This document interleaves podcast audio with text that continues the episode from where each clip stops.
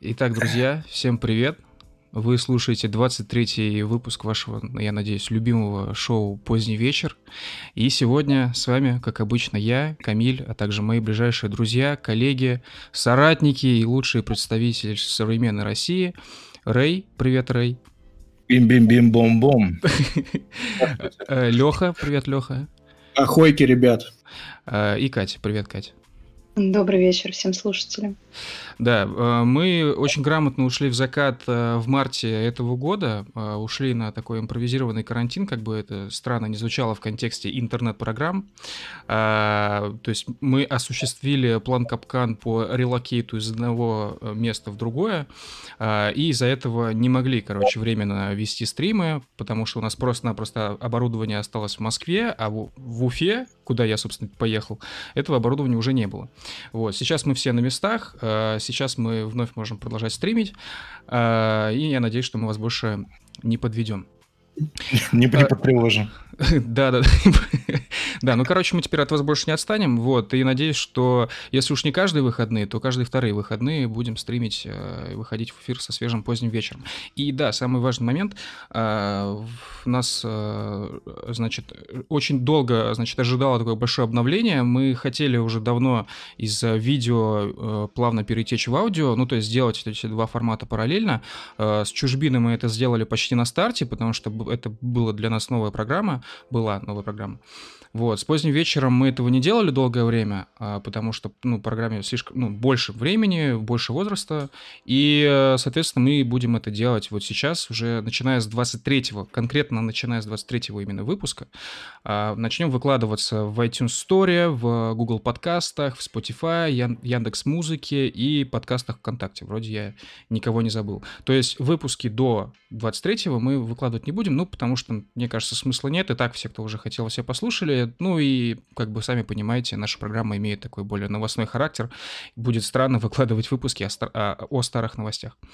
Вот, а, ссылочки на все эти подкаст-терминалы мы добавим позже, то есть это мы не сегодня, не завтра сделаем, ну где-то в середине следующей недели, я надеюсь.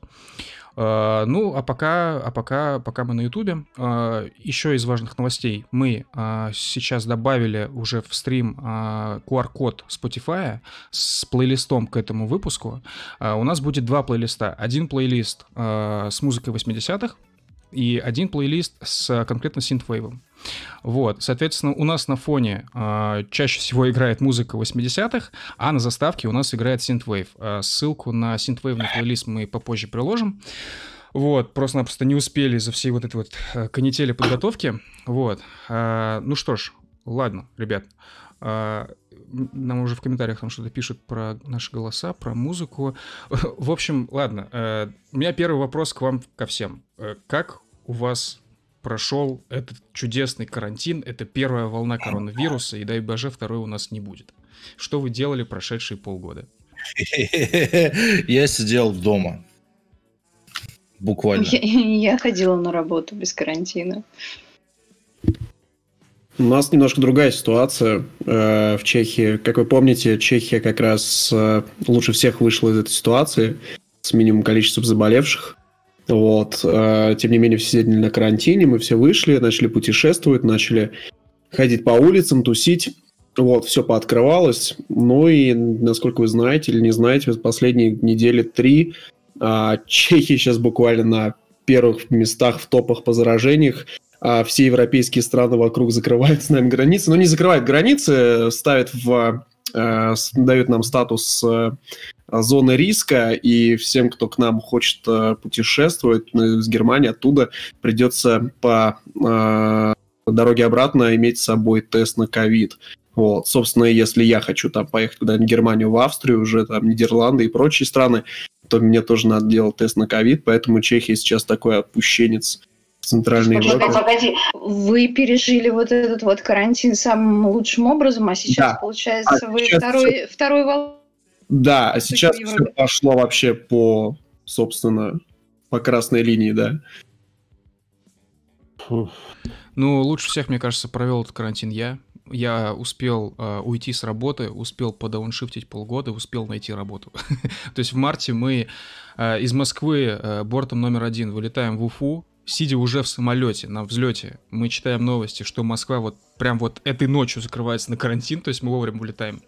Вот, э, приезжаем в Уфу, и ничего не происходит. То есть э, в Уфе реально первый месяц, наверное, я вообще очень мало людей видел на улице. Ну, в город мы особо сами не, сами не выезжали, мы находились за городом. И вот за городом было ощущение, как будто там вообще никто даже не живет в принципе. Вот. Ну и да, типа, первое время было страшновато, потому что магазины были фактически пустые, не в плане полок, а в плане посетителей. То есть ты заходил, там только сидела одна продавщица, и больше никого не было. Вот. А уже на второй месяц, и тем более на третий, уже началась вся вот эта вот э, жаришка. Типа люди перестали, в принципе, носить маски, люди начали выходить на улицы, люди вообще перестали о чем-либо заботиться. А администрации магазинов тоже уже начали потихоньку на все забивать. Ну, понятное дело, неформально забивать. Вот. Ну, а в целом вообще классно провели время. То есть мы туда пролетели, когда уже было, когда еще лежал снег, а, пережили все лето, успели поплавать в бассейне, покататься на великах, там съездить там в, на природу, вот это вот все. И, э, и, ну, короче, мы почти все сезоны пережили, плюс еще дожди там были. Вот. Короче, было классно. Мне все понравилось. Вот. Мне кажется, мне кажется, самое яркое воспоминание именно с карантинной поры, когда прям был, как это модно называть, локдаун.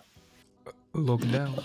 Локдаун, да. А, э, когда вели справки всякие, пропускной режим вели и прочее, прочее, потому что там же был список каких-то предприятий, которые должны работать. Вот. И этих людей выгоняли на работу. Всем остальным было предписано сидеть дома. Вот. А поскольку, короче, мне надо было ездить на машине, ну, знаешь, типа за продуктами все дела, я, я подделывал документы. Вот, буквально. Да, это офигительная история. Я работаю в картинной галерее. Вот.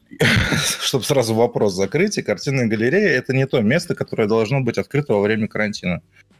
Вот. Но должны быть открыты парикмахерские, поэтому я переделал бумаги так, что я работал в парикмахерской, которая называлась и находилась по тому же адресу, что и галерея. Вот. И она давала... Да, и она работала, типа, там в справке надо было указывать график свой, чтобы ДПСники при проверке, ну, не сверялись. Вот. Типа, могу я уже выехать или не могу? И, типа, парикмахерская работала с 6 утра до 2 ночи.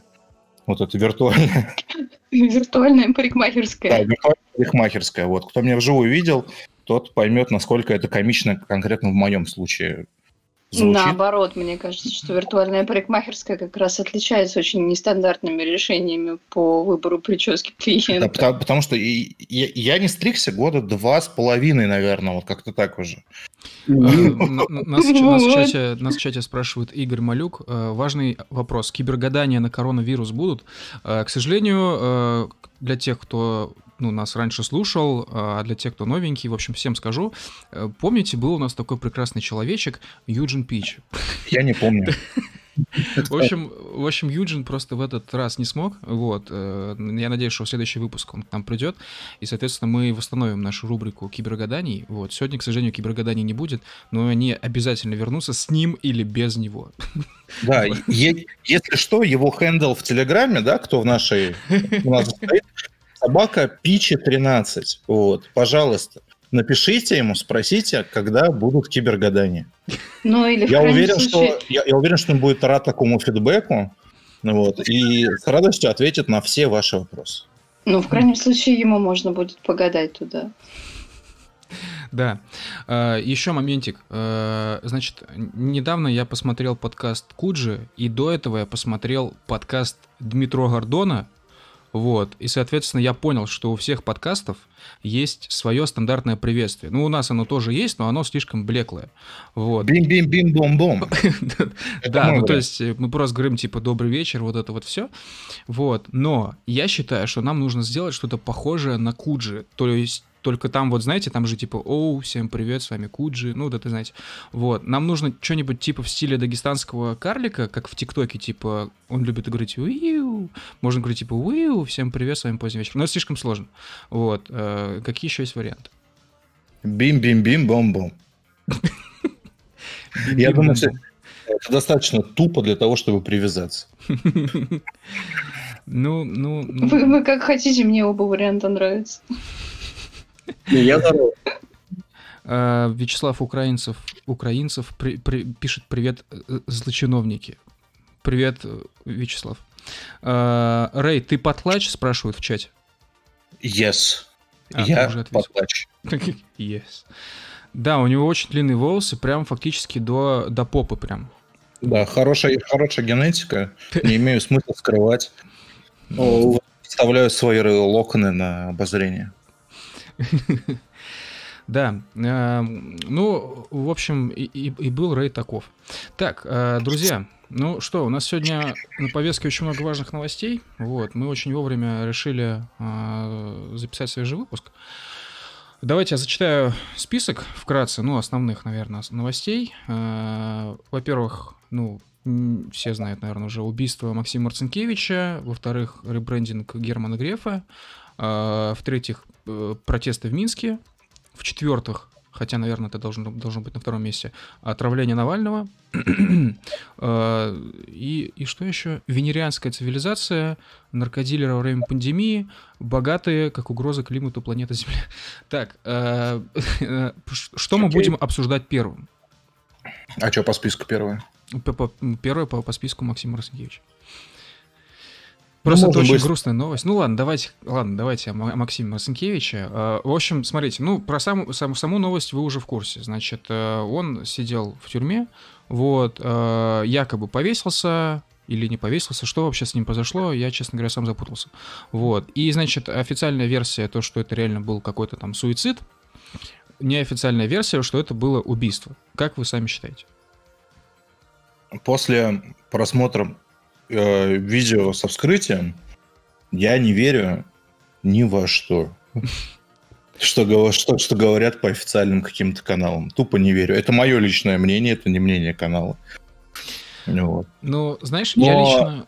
Да, и там, там на видео просто как бы и отсутствие ногтей, и э, следы от электрошока, шокера, и э, участок шеи с ножевыми ранениями тупо вырезан. Ну вот, и пришито там, знаешь, как получается, что у человека шеи нет. Да. Вот. Да, то есть это, ну, как бы, ну, это все достаточно сомнительно выглядит. Ну, я тут добавлю еще, да, э, к этому еще добавляется очень веселая официальная версия а, органов, которая ну, заявил по их версии, что Тесак сам сознался в э, нескольких убийствах а, в 2000-х годах и сам осознал потом, что э, это светит ему пожизненно за, за это, и как бы покончил жизнь самоубийством. Типа, После признания его разочаровало, видимо, При этом признался он не где-нибудь в этом всем, он признался в этом всем, когда его перевели в пресс-хату, поэтому тут вообще не может быть других вариантов, кроме насильственная смерть. Ну нет, нет, тут банально вот как бы понимаю психологически эту логику, как бы человек, ему говорят, ну признайся, ну признайся, он признается, да, ему говорит прокурор, ну, э, чувак, тебе поход пожизненно. Костесак такой, ну блин, ну и вскрылся, ну блин. Ну, Вот эта официальная версия, ну, гипер веселая и логичная, что тут не остави- вообще не, оставит, не оставляет шансов на существование просто. Ну и надо отметить, что наши УФСИН перенимают опыт у западных коллег, и по, по аналогии с э, Апштайном в камере, в камере камеры не работали.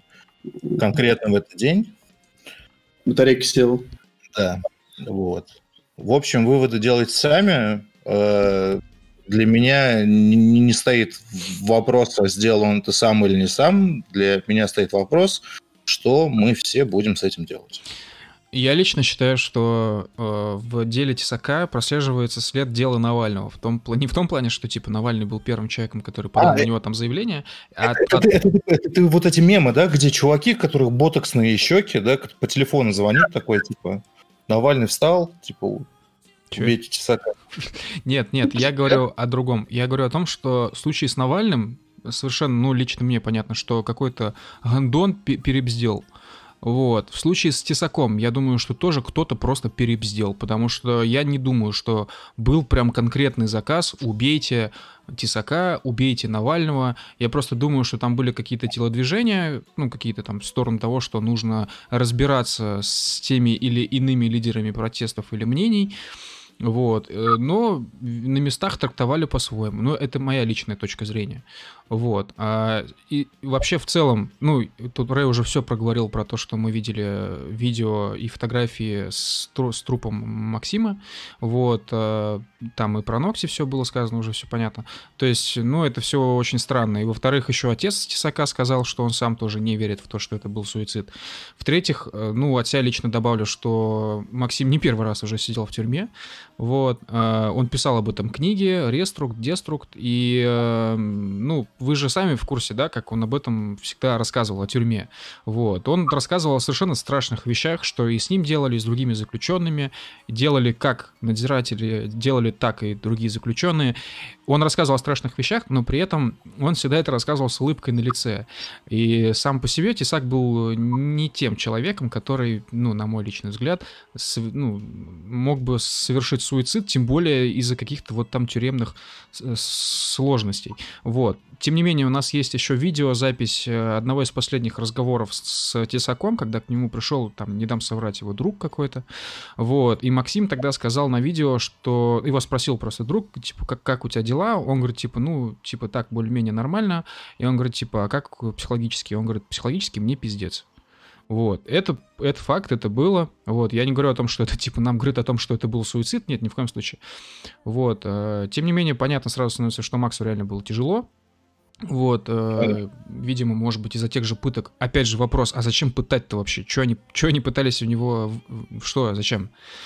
Вот. Э, ну, и как бы я один раз общался с Максимом Марцинкевичем, вот, и э, мы в том числе говорили о вот реструкте, ну, в смысле, о книжках, и о том, как он отматывал свои сроки, вот. И, опять же, повторюсь, что на видео, где он рассказывает о тюрьме и улыбается, что вот в этом разговоре я слышал эту улыбку, я понимаю, что, честно говоря, да не, да не похож на человека, который прям очень сильно страдал из-за тюрьмы или может страдать из-за тюрьмы. Да, психологически очень сложно, потому что ты много лет сидишь без друзей, без кого-либо, без контактов нормальных.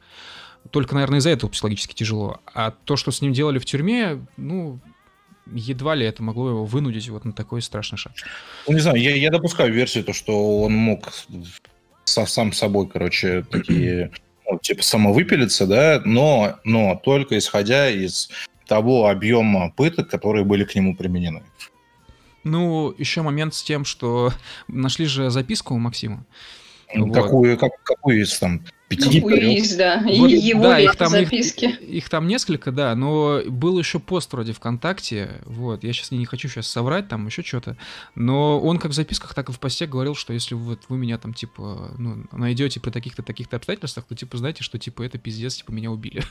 вот, и мне, я, честно, в это охотно верю, вот, ну, в общем, такая история. Другой момент с тем, что Uh, непо- ну, непонятно, там был заказ прямой, не, был, не было заказа прямого и просто перебздели, это не важно. Важно то, что у нас реально могут теперь мочить. Их ну, людей мочат, и никто ничего с этим не может поделать, никто Добро. ничего не может доказать никто ничего не может узнать, потому что якобы то тут у нас видеокамера сломалась, то там у нас э, ничего не понятно. Это я говорю сейчас не только про Тесака, а в целом там и про Навального, и про всех-всех-всех остальных э, там лидеров, трансцетеров всяких, которые за последний год-полтора пострадали. И это Мне касается этом... не только России, это касается в том числе и Беларуси, к слову. Мне в этом плане очень нравится статья Быкова. Уж насколько я Быкова не люблю, он написал про Тесака буквально недавно. Он рассказал о том, что современная Россия поражает полным отсутствием стыда когда убивают человека в тюрьме или заставили его самоубийцы, для тех, кто это делает, разница небольшая. Отравили, поддержали людоедство, это все нормально. Что естественно, то не стыдно. И он сказал такую интересную вещь, что у нас все события, которые происходят в тюрьмах, вот такие вот действительно наигранные, натянутые за уши и за что угодно, на те доказательства, которые нужны органам, а характеризовать можно только одним словом. А что такого-то? Вот так вот у нас все и происходит последние годы. Действительно, тенденция, по-моему, всепоглощающая стала. Можно делать все, что угодно. Ну да. Но... Извини, добавлю, а, еще мне такая мысль еще в голову пришла. А, я думаю, а, что органы и власть, собственно, думали и, собственно, угадали а, что если они все что угодно сделают с Тесаком, то никто за него нигде не выйдет, никто, никто никакую бучу не поднимет. То есть мы недавно наблюдали, что, например, Голунова выбили, да, отбили у силовиков. Там как-то за Жукова выходили. В свое время выходили за Навального, когда его задержали, в итоге под давлением общества его выпустили. А, вот. а тут совершенно а, власти правильно а, мыслили, что после с Тесаком можно делать все, что угодно, и делать это неаккуратно, то есть это убийство было, ну, сами видите, что, блин, очевидно, очень неаккуратно, очень... Там грязь, грязь. Да, да, они, они забили вообще на аккуратность, на сложность, э, на алиби, на все остальное.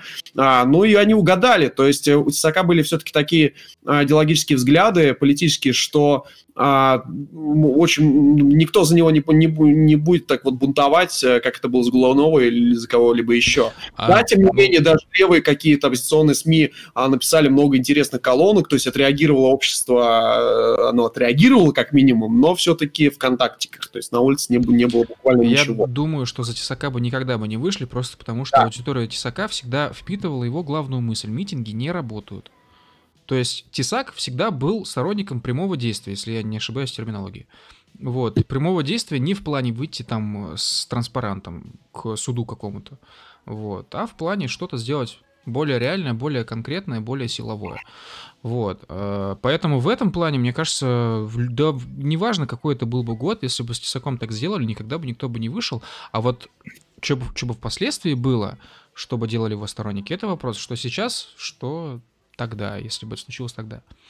Ну, тут еще нюанс в том, что его сторонникам сейчас по 35-40 лет, и они работают на приличных работах. Они работают на приличных работах, и они имеют, возможно, какое-то влияние, и они имеют деньги, это самое важное. Поэтому то, что это случилось именно сейчас, очень интересно, потому что мне лично было бы интересно понаблюдать за дальнейшим вот этим вот э, сюжетом действия. Но мне кажется, мы митингов-то точно не будем ожидать, потому что действительно он всегда пропагандировал именно эту тенденцию не ходить на митинги, они не работают, а вот посмотреть, где кто будет организовывать точечные протесты действенного характера, будет действительно интересно, потому что сейчас, а, может быть, даже власти-то ни при чем. Местные власти точно при чем, однозначно при чем. И будет очень интересно посмотреть, как на реакцию властей будет реагировать тот, кто следует за своим кумиром бывшим. Вот прям действительно интересно. Ну и хотел бы еще заметить, что в целом Максим свою ну, главную задачу выполнил. Он на, своем, э, на своих окупай педофилиях на самом деле вырастил определенное количество людей. Понятно, что все это шоу длилось не так долго, там буквально год-два, вот, но он, ну, во-первых, эти видео до сих пор, э, значит, отдают таким эхом в интернете. Вот, это первое. Второе, их очень много смотрело э, людей, подростков, вот, которые сейчас уже выросли. Они, у них есть память об этих видео, об этих акциях, а в целом позиции о том, что быть педофилом ненормально, и то, что с педофилами полиция не делает, не проводит достаточной работы, как должна. И, короче, я думаю, что Максим оставил определенную идею в головах а, конкретного пласта, а, значит, э, какого-то движа, если так можно выразиться. Вот. Э, в общем и целом он сделал все, что уже мог, вот, и, наверное, много из того, что ну, хотел. Просто сейчас вот исполнительные органы такой взгляд э, фундаментально начинают рушить. Если с педофилами ничего не делают так, как положено, почему делать с человеком, который против них боролся именно вот так?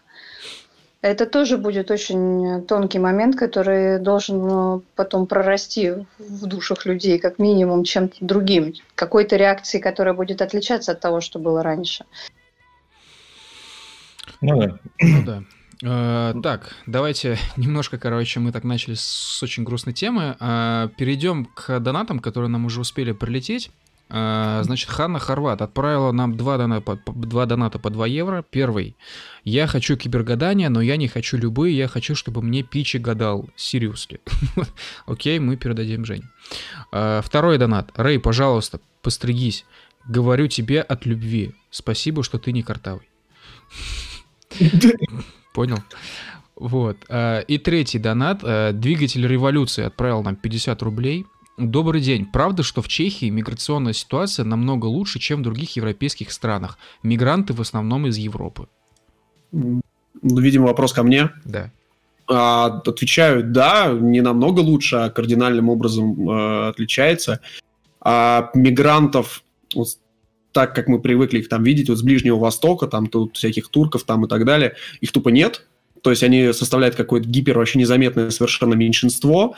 Вот. А, единственный, который имам а, существовал недавно, его посадили, потому что он оказался, а, спонсировал ИГИЛ. Вот. Причем он оказался украинцем, как спонсировал ИГИЛ. вот, под него копали, копали, ну, докопали, и все, он теперь не спонсирует ИГИЛ совсем-совсем. Вот. А это не только Чехия, вся восточная, ну, практически вся Восточная Европа, Чехия, Словакия, Польша, Венгрия, они положили болт на э, всю европе, западноевропейскую повесточку, вот, э, и не пускают практически вообще никого, и продолжают не пускать. И они даже не оправдывают это, как я уже говорил, э, что типа у нас денег нет, у нас работы нет. Они абсолютно прямо, что Орбан, что президент там Чехии, там Словакии говорит, у нас есть рабочие места, у нас есть предприятия, нам нужны рабочие руки, но мы не будем пускать вот этих ребят, мы их боимся, мы с ними не хотим жить, мы будем пускать там украинцев там а, на более низшие какие-то э, профессии с низкой квалификацией, более высокие там тех же русских и так далее, так далее. Вот, э, чисто, то есть вопрос культуре. Мы, у нас нет колониального прош, прошлого, нам по барабану, мы ни перед кем как никому не должны, все, до свидули. Вот, сейчас а, это вы... же, подожди, это же зарождение, заново рождается панславизм опять у нас вот в этом месте у вас, в Восточной Европе. То есть совсем надо... панславизм, венгры там с панславизмом не особо, а плюс к этому еще не думаю, что у них очень классные отношения с русскими, ну, с Россией вообще ну, точно. по крайней мере, украинцев-то они принимают с белорусами, почему нет? Посмотрим, что дальше. Эхо Сороса. Ну да. Да, да. эхо Сороса, точно.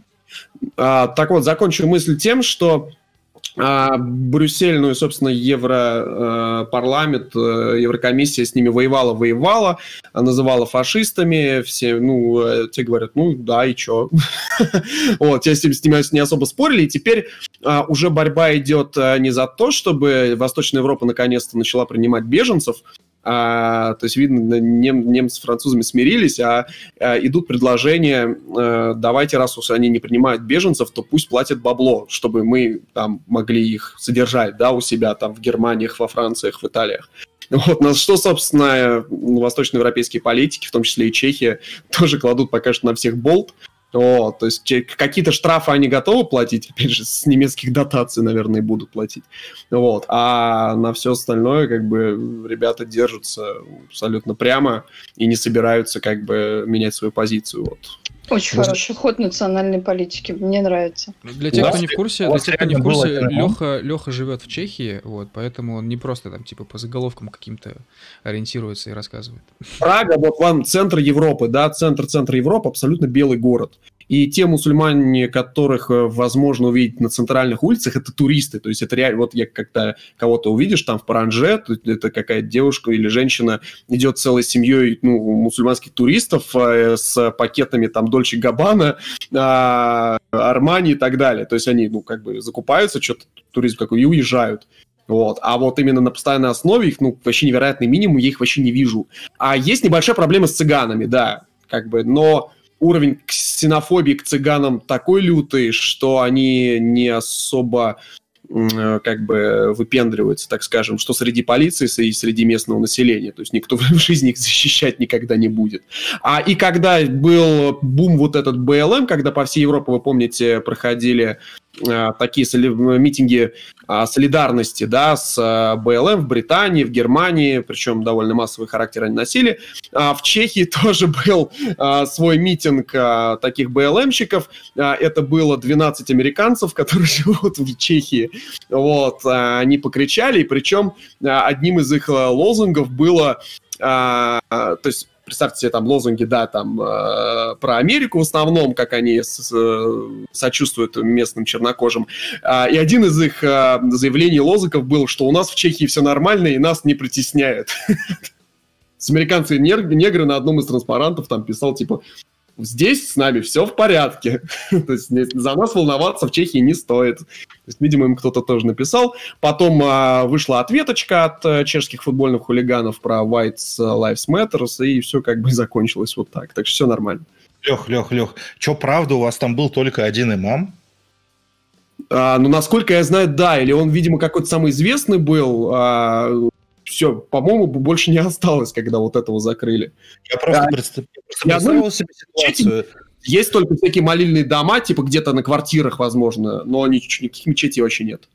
Я просто представил себе ситуацию, вот представь, ты единственный имам в целой стране. И ты такой, типа, на меня возложена ответственность, на меня все смотрят, я типа лидер этой хуйни. У меня... Я буду... Да. Да, что, я буду делать, блядь? Отправлю миллион баксов в ИГИЛ.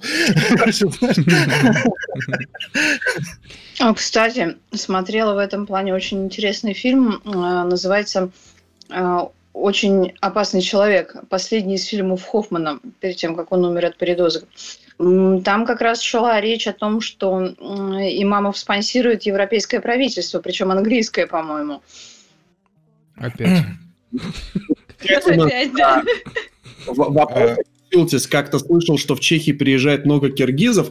Ну, слушайте, ну, я знаю здесь парочку киргизов. А, кстати, работают в Шкоде, очень образованные люди, абсолютно... Вот такие такие прям, ну, как, как сказать, они русские, они, то есть, не, не, не знают кир, практически, ну, слабо знают киргизский, там, этот язык, а, такие прям европезированные абсолютно. Вот. А, но это настолько, это такое меньшинство, оно вообще незаметное. Смотрите, на первом а, месте по, вот, если смотреть миграцию а, по национальным меньшинствам Чехии, это, разумеется, Словакия, которых, ну, практически незаметно, блин, это те же почти чехи. На втором месте, по-моему, а, вьетнамцы, которые, кстати, абсолютно лояльно к ним относится местное население, они гипертихие, они держат вот свой бизнес а, вечерних магазинов и таких типа китайских ресторанов, вообще не делают никакого криминала от них нету, все как бы с ними нормально. Потом украинцы на третьем месте, и потом, по-моему, русские на четвертом месте. Вот, и дальше идут там румыны, болгары, но вот киргизы, там, ну, блин, ну, есть какие-то единицы, там, десятки людей, но это, такие нации тут растворяются, их вообще не видно, незаметно, не слышно абсолютно. Вьетнамский панславизм, короче. Да, да, да, да. Вот он самый. Только хотел сказать, что а вьетнамцы-то как туда приехали? Слушай, я как-то, блин, все время хотел изучить этот вопрос и не изучил, поэтому боюсь сейчас обманывать. Ну, просто подходишь, берешь за руку и смело спрашиваешь, ты как сюда приехал? Ты откуда, брат? Да. Чем спрашиваешь?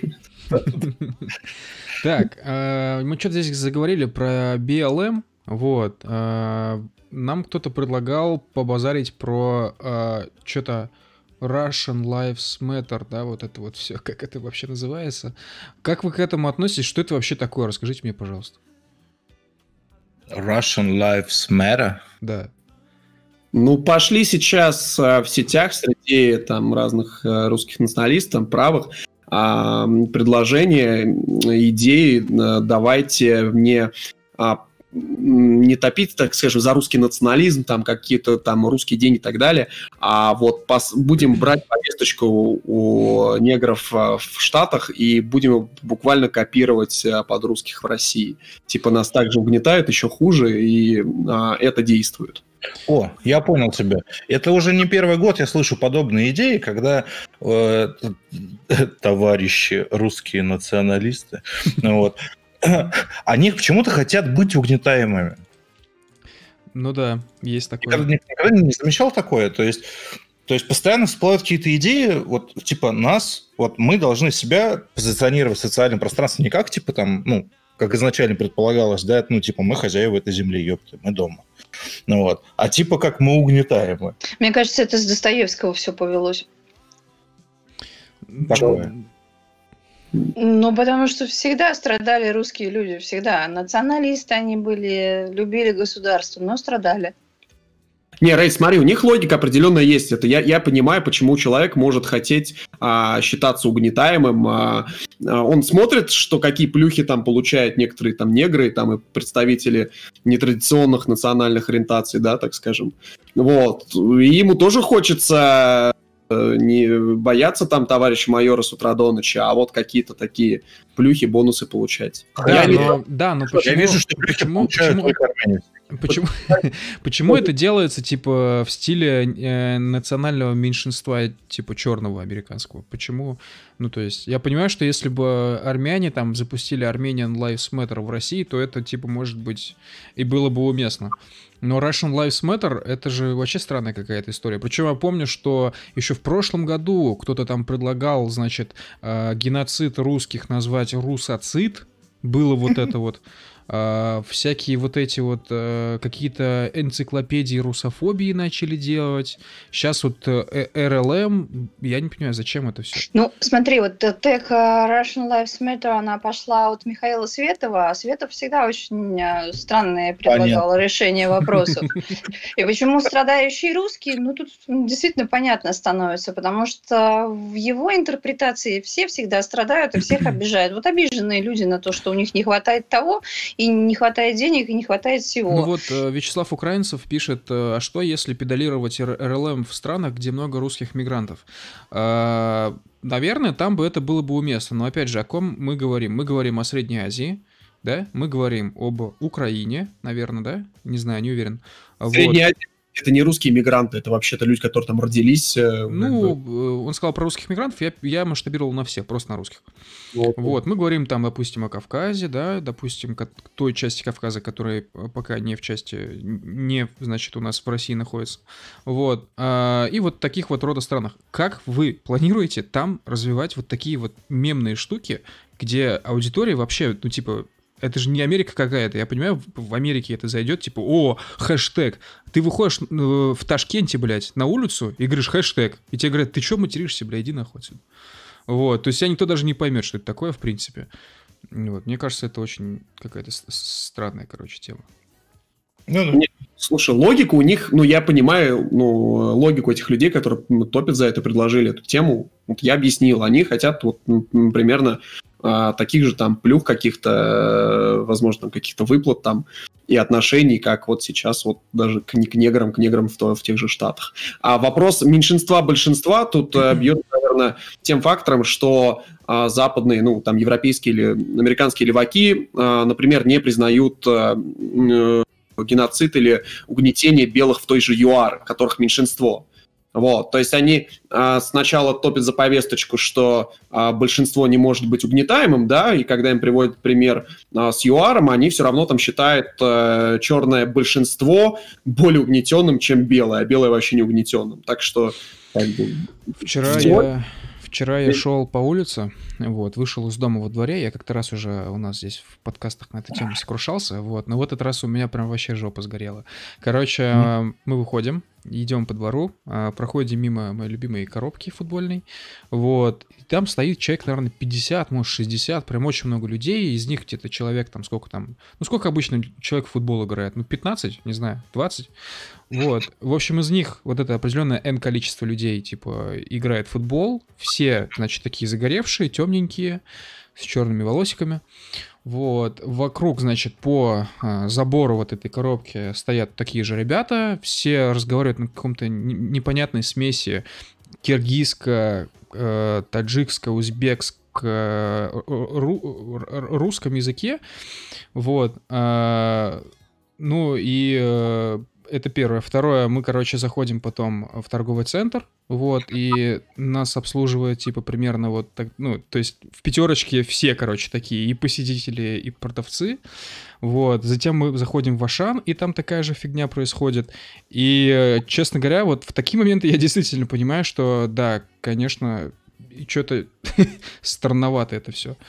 Вот. И не то, чтобы я не хочу сказать, что, типа, угнетают, вот, но когда, типа, ты чувствуешь себя в меньшинстве относительно всех этих людей, ну, это, конечно, да, очень Уф, ну, Камиль, да. мне кажется, наиболее яркий пример вот такого, как бы, угнетения, не угнетения, а, это снос а, памятника а, русским, там, воинам в а, этом самом, господи, а, в Апере это было. По-моему, да с, с черкесами, которые воевали. Mm-hmm. Вот. Mm-hmm. Где, где ну, вопиющая ситуация, а, там черкесское невероятное меньшинство, там вообще ну просто очень-очень-очень мало людей, а, их возмутил этот памятник, они взяли, сами его как бы сломали, демонтировали.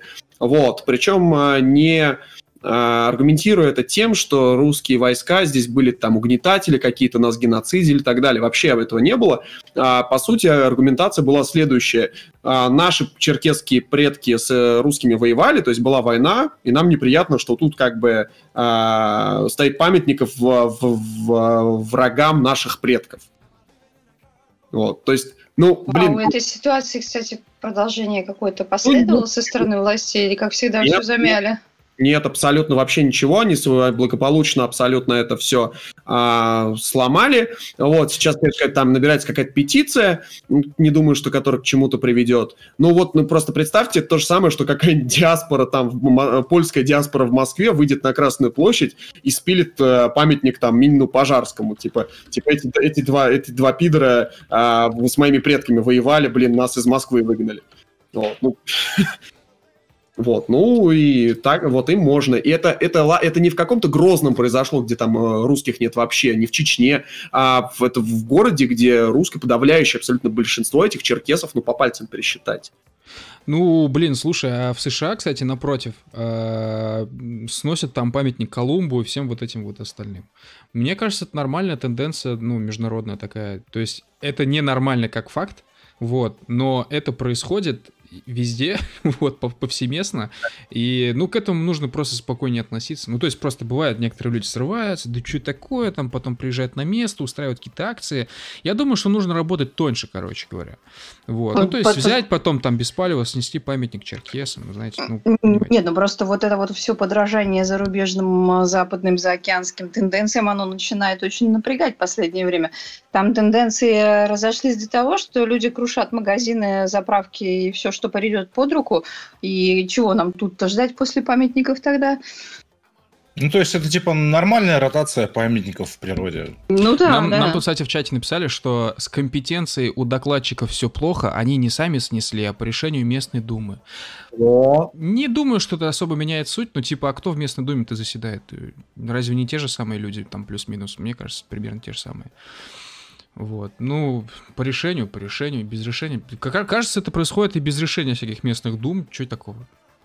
Ну да. Мне не кажется, что это а, расследование проводила, я еще, помню, там не, не, не читал, но да, там действительно все было санкционировано местными властями, вот, которые тоже там есть представители определенных толерантных национальностей, да. Вот, ну, как бы да. Камиль, ты говоришь, э, что это нормально, это там тоже делают, здесь делают, так какая разница нам вообще, что нормально, что нет, как бы это мне, ну, как, там, как русскому не очень нравится. Нет, вот. ну, естественно, это никому не нравится, я просто говорю о том, что это тенденция международная. Вот, и, ну, это тенденция, все. То есть к этому нужно относиться спокойнее. Это никому не нравится, это не должно нравиться, но просто не нужно на это реагировать так сильно. Вот, да. нужно просто как-то ответными мерами все решать, вот и все, на мой взгляд. Как ты я сказал, не... про другой памятник. Ты, не, ты не, не, не оценил, как штампово это звучало, типа, у докладчиков все плохо с компетенцией? Э, Товарищ докладчик. Кстати, кстати, возвращаясь к этому снесенному памятнику, то изначально же его инициаторы согласовали в Думе в Сочи, а потом его согласовали снесение в Думе в Сочи. То есть они сначала приняли решение поставить памятник, а потом приняли решение снести памятник. Ну, нормально, да. красиво. Вообще, действительно, ротация памятников в природе Я думаю, прям что еще есть. проблема же, как бы понимаете, в чем? Проблема не только в том, что есть черкесы какие-то, которым не нравятся, а проблема в том, что страна уже там, ну, последние сколько, 30 лет не может определиться, она вообще кто. Вот, да. то есть у нас, ну, как мы уже говорили много раз, на Кремле типа красные звезды, у нас лежит на Красной площади, на торговой площади, на месте, где раньше праздники проводились, лежит труп, в, у, стены весь Кремль окружен тоже кладбищем. Вот. При этом у нас флаг триколор, неважно там какие цвета, правильно, неправильно, неважно. У нас на гербе двуглавый орел, вот, мы называемся Россия, вот, другое название Российской Федерации. И вот, Много, э, многотерпимая страна. Да, и как бы мы до сих пор не понимаем, ты, собственно, а чё, мы где живем вообще? То есть кто-то считает до сих пор, я так считаю, например, что мы живем в РСФСР. Вот. Кто-то считает, что нет, уже все, никакого Советского Союза. Мы все уже... Э, российская природа настолько очистилась, что мы уже все, вновь Россия. В империи. Да-да-да, все, мы вновь э, почти империя, но вот мы как бы немножко просто зависли в состоянии, что вот мы как бы вот как тогда при временном правительстве. То есть вроде не империя, но вроде уже демократия. А ты не думаешь, вот. что у нас это временное правительство, временное состояние, которое является вечным? Вот всегда же говорят, ну, что самое постоянное это временное. Не, ну никто не вечен, на самом деле. То есть если вакцина от коронавируса не продлевает жизнь, то мои инсайты говорят о том, что Путин, например, не вечен. Вот. Ладно, хорошо. Проверь свои источники, пожалуйста. Ну, мне сказали, что там определенный срок есть. Вот. Что, кстати, думаете по поводу вакцины? Э, если, если заставят колоть, вот, например, кстати, во, вот, что хотел спросить. Значит, ладно, хрен с ней с вакциной, и эту вакцину начали навязывать, как, как например, банковские карты МИР. Вот, навязывают всем, потихоньку-потихоньку это раскручивается. Вот если, Кать, допустим, к тебе вопрос. Если в школе э, заставят колоть вакцину, что ты будешь делать? Мы откажемся, потому что у нас показания врачей дают эту возможность. Просто там же была речь о том, что если типа откажешься, то сразу служба опеки, Нет. это все. Гроб, гроб. При, при, прививку от гриппа нам никто не навязывает вообще. Ну, слава богу. Мне еще, знаете, что интересно? То, что э, синхронно с вакциной коронавируса российской выехала везде социальная реклама того, что нужно, ну, что как бы грипп, ребят, нужно делать вакцину, типа вакцинация. Единственный вариант, кстати, если действительно навязывают эту вакцину, в Петербурге есть Европейский центр прививочный. Можно туда съездить за свои деньги, привить вакцину, которая тебе лично кажется по качеству лучше, чем та, которую привезут в школу. Подожди, в смысле, а сейчас несколько вакцин от коронавируса? Да, уже, уже три, по-моему. А, Подожди, а, а европейский э, прививочный центр, он с нашим каким-то аффилирован? С нашими Он мем- просто, он просто называется Европейский центр прививок. Ну и, или типа, ну, знаешь, типа жестко русофобская тема. Типа даже прививки не хочешь наши Нет. делать. Это жесткая, жесткая европейская русская тема. Типа, смотри, а у меня прививка европейская. Европейская, Фирма, фирма, фирма. Ну, хочу сказать, что по качеству именно каких-то вот результатов этих прививок, они не особо отличаются. А вот побочные эффекты у прививок в этом центре, они другие немножечко. Они действительно более низкие, более э, легко переносимые. И прививки там действительно привозят из Европы. Какие побочки вообще есть от прививок? Я Температура заболевания, которое тебе прививают, начинает э, переходить в Там активную 140 фазу. побочек, насколько я знаю. Да, там очень много вариантов. Просто начинаешь болеть А. коронавирусом. Еще важный Да. момент, э, важный момент, насколько мне известно, эта вакцина... А, нет, все, извиняюсь, все, я закрыл рот. Нет, просто я перепутал немножко э, две новости. Короче, сейчас же э, в, аптеках начали продавать довольно старое лекарство от коронавируса, а коронавирусов, если что, 39 разных штук. Вот. В России Э, два. Окей. Вот, ну, типа начали продавать японский, японское вот это вот лекарство. Вот. Не факт, что оно помогает от коронавируса, совершенно не факт. В смысле, от э, вот этого коронавируса, с- как он там называется полностью, SARS, да, вот это вот все. Ну, что-то Covid. такое, да. Да, лекарство уже несколько лет, вот, продают его за невероятные бабки прямо в аптеках. Что самое важное, в Японии в аптеках это лекарство не продается при этом. Вот, к слову. И м, тема в том, что, короче, эту вакцину, ее, допустим, не советуют беременным. Не вакцину, лекарство. Это лекарство Мгм. не советуют беременным, потому что, ну, это может э, быть причиной выкидыша. Вот. Э, Что интересно, что в России как бы в аптеках это все дело спокойно продается, хоть и за большие деньги. И вот мне непонятно, а на что они вообще рассчитывают. То есть они типа, чего они добиваются? Тем, что навязывают свою российскую вакцину, и тем, что продают японскую, э, японское лекарство, которое при этом может вот повлечь за собой такие последствия. Ну, они, наверное, добиваются хотя бы того, что покупатель будет читать инструкцию того, что он купил. Сейчас, сейчас, сейчас проходит такая тонкая-тонкая грань между адекватной дискуссией и абсолютно поехавшей теорией заговора про, типа, навязывание там выкидышей государством, знаешь, типа через вакцину, вот как-то... Ну просто понимаешь, это все выглядит так, что типа так, мгм, значит, мы будем продавать за большие бабки, но продавать при этом лекарства а, в аптеке, а, от которого у вас может случиться выкидыш, вот он у вас случится, да? А потом мы вам скажем, а нехуй, типа, делать всякие непонятные покупать лекарства японские, когда вот есть российское. Ну, Как? у меня с, компетенцией плохо, конечно, в этом плане, но, насколько я знаю, Штатах очень много таких случаев, то есть где там, типа особенно в 60-х, где-то 50-х, когда жрали одни и те же врезанные лекарства, типа десятилетиями, а потом оказалось, ой, ребят, мы забыли вам сказать, вы от рака, кстати, все умираете. Вот. Так это нормальный ход событий в фармацевтике, потому что здесь все опытным путем только узнается. А, Антоша, Антоша задонатил 100 рублей и, и попросил меня сказать то, что танки круто. А, значит, э, цитата, Камиль, скажи, танки круто. Антоша, чтобы ты вырезал этот момент, пауза. Танки круто. Все, спасибо за 100 рублей. Да, э, я так понимаю, речь про War Thunder, да? Да, да. War а Thunder. А почему вообще в танке, типа, вот, Рэй, ты играл в танки, почему в танке играют люди, которые младше 40 лет? В чем дело? Я не знаю. Это, ну, знаешь, есть, типа, ну, биологический возраст, есть, ну, как ментальный возраст, да, какой-то. То есть, типа, большинство мужчин, они ментально сильно моложе своего биологического возраста, а у женщин все сбалансировано, либо наоборот. То есть есть там девочки, которым там, типа 20 с копейками лет, но которые в голове у себя уже такие там типа 50-летние кошатицы, знаешь, такие э, повидавшие виды. Вот. То есть правильно понимаю, что девочка в 25 лет может, в принципе, уже играть в танки? Возможно, да, она может играть в танки. То есть мы, мы... Я тебе точно могу сказать, что может.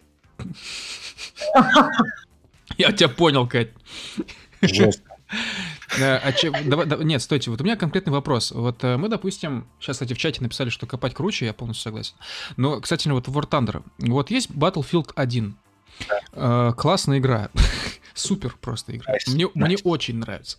Вот. А почему танки лучше? А, ну, тебе надо спросить танкиста, как бы, на эту тему, потому что я играл в батл последнюю неделю. Ну, ты играл, потому что я звал. Да, я и так играл. А, я понял. Вот. Ну, не, не знаю, типа танки.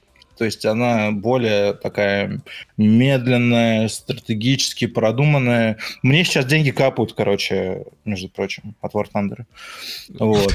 Достаточно ну, приятная игра в том плане, что она не, не то чтобы подпивасная, вот. Но можно, например, вот часовой рабочий перерыв есть у Иваныча на заводе, и у Иваныча под рукой комп оказался.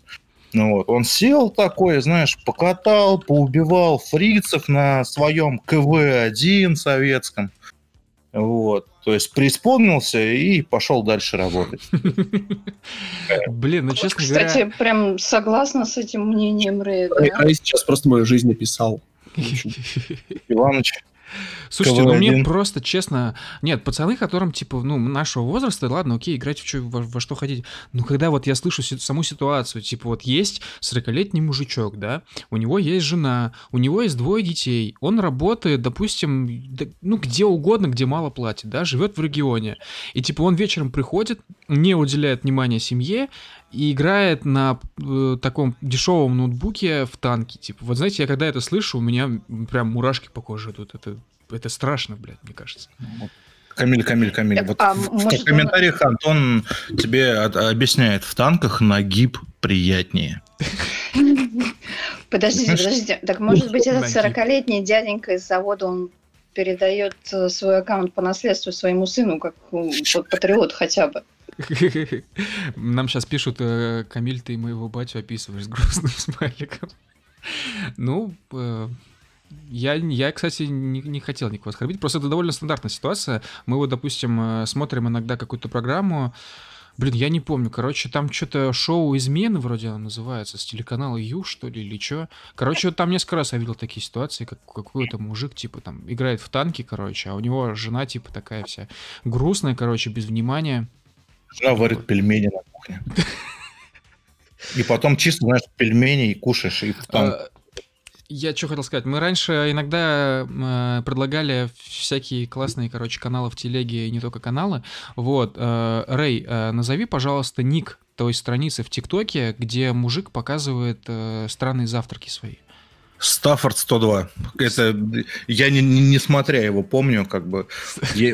Да, я рассчитываю просто, что вот это 102 в его юзернейме, это регион, то есть, ну, автомобильные номера, то есть он, он из Уфы. Вот. Стаффорд 102. А изобразить что-нибудь по стаффордовски? Я не могу, это непередаваемое сейчас не настроение. Ну, там такой, вот такой голос, то есть человек просто, ну, у него куча хрючего на столе лежит, и он все это перечисляет со смешными грамматическими ошибками. лексическими, типа «три курасаны», Короче, да, там обычно, типа, мужик начинает видео с, э, типа, завтрак здравого холостяка, три милкиса, два бутерброда с колбаской, э, шесть курасан, э, две кока-колы, конфетка и кашка. Вот, и, короче, прикольное видео. Советуем. Стаффорд 102, 2F, правильно? Там выдаст. Там выдаст. Там Всё, выдаст. Там выдаст, друзья. Так, нам пролетел еще один донат. Двигатель революции закинул еще 50 рублей. А, Камиль, расскажи, пожалуйста, как обстоят дела с мигрантами в Уфе? Поездил по России, визуально много мигрантов в Питере, Москве, в остальных городах, например, Самара, Нижний, они не особо заметны.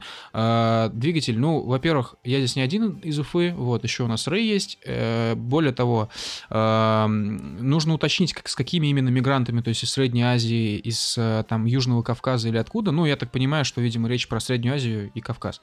Вот, поэтому, ну, еще Каз... а, ну, Казахстан и Средняя Азия. В общем, ну, от себя лично скажу то, что когда ты приезжаешь из Москвы в Уфу, Uh, или вот куда-нибудь, в принципе, в, в Поволжье, ты замечаешь первое, что тебе бросается в глаза, что Макдональдс, uh, он тебя не встречает свободными кассами, на которых стоят узбеки. Он тебя встречает как, как ну, нормально там картинка, ты заходишь, на, свобод... на, на кассах стоят твои соотечественники, ну, как правило, либо жители твоего города, либо жители, ну, максимум сел, которые этот город окружают. Вот. Эм, первое, что бросается в глаза. Более того, ну, я, честно говоря, очень мало там видел э, на улицу двор, дворников э, узбеков, как это, допустим, в Москве происходит.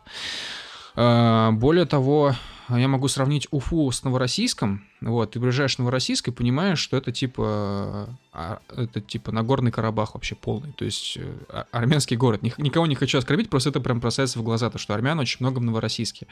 Вот, и э, ты приезжаешь в Уфу, а армян ты видишь очень мало, хотя они там есть, но их очень мало.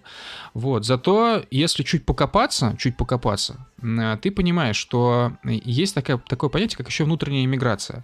Вот, и в Уфе, например, вот я говорю, это не все, наверное, знают, но в Уфе, например, довольно много власти имеет местная чеченская диаспора.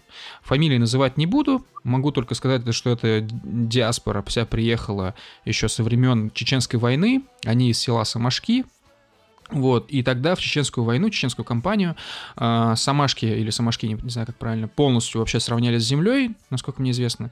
И вот эта вот семья уехала, значит, в Уфу. Вот. Э, ну и, э, соответственно, у некоторых представители этой диаспоры. В Уфе очень большие проблемы с законом. А, у многих людей, которые с ними связываются, тоже потом появляются проблемы. Я, у меня ничего такого не было, слава богу, просто мне друзья рассказывали.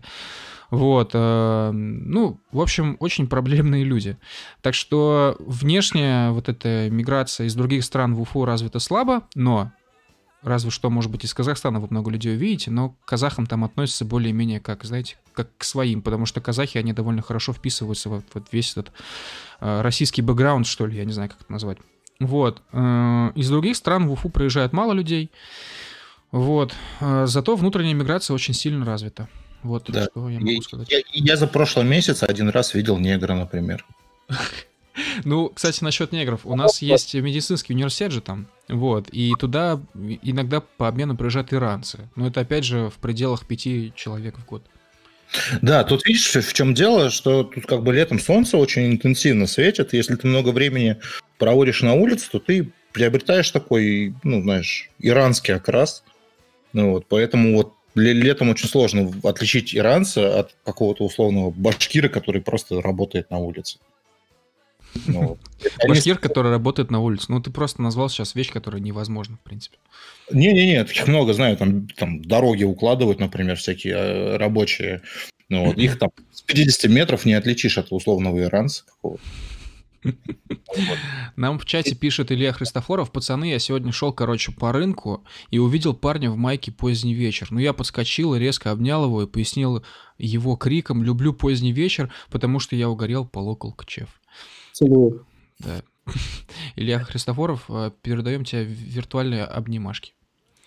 Вот. Камиль, ты сейчас так э, про чеченцев рассказал в Уфе, у нас же тоже тут э, в Праге э, своя движуха. Mm-hmm. Сегодня, сегодня э, не Прага, а город Аламус в Чехии приговорил двух россиян к 17,5 годам тюрьмы за убийство пенсионера чешского. А, собственно, россиянин зовут первого Магомед Малдиев э, Исраилов, двойная фамилия. Э, и э, Сайд Хусейн Наурбаев.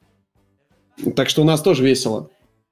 Ну, я когда был в Праге, мне сказали там ребята, которые тогда там жили, что там и правда и грузинов много, потому что даже грузинские рестораны есть какие-то, причем в старом городе.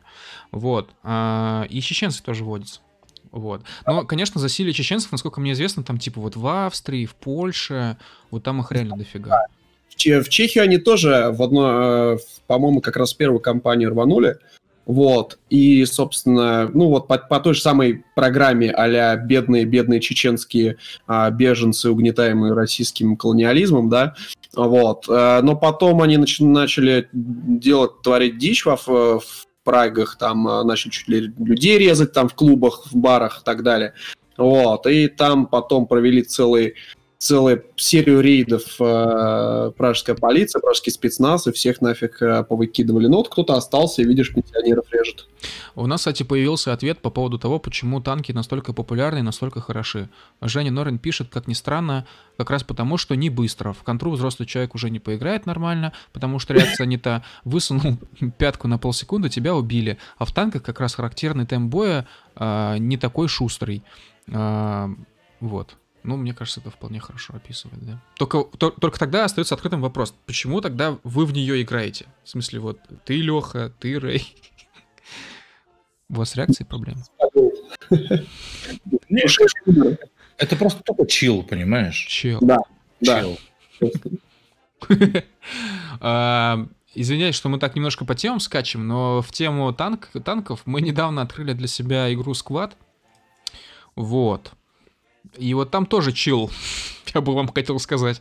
Э, Рэй, что ты скажешь по игре Squad?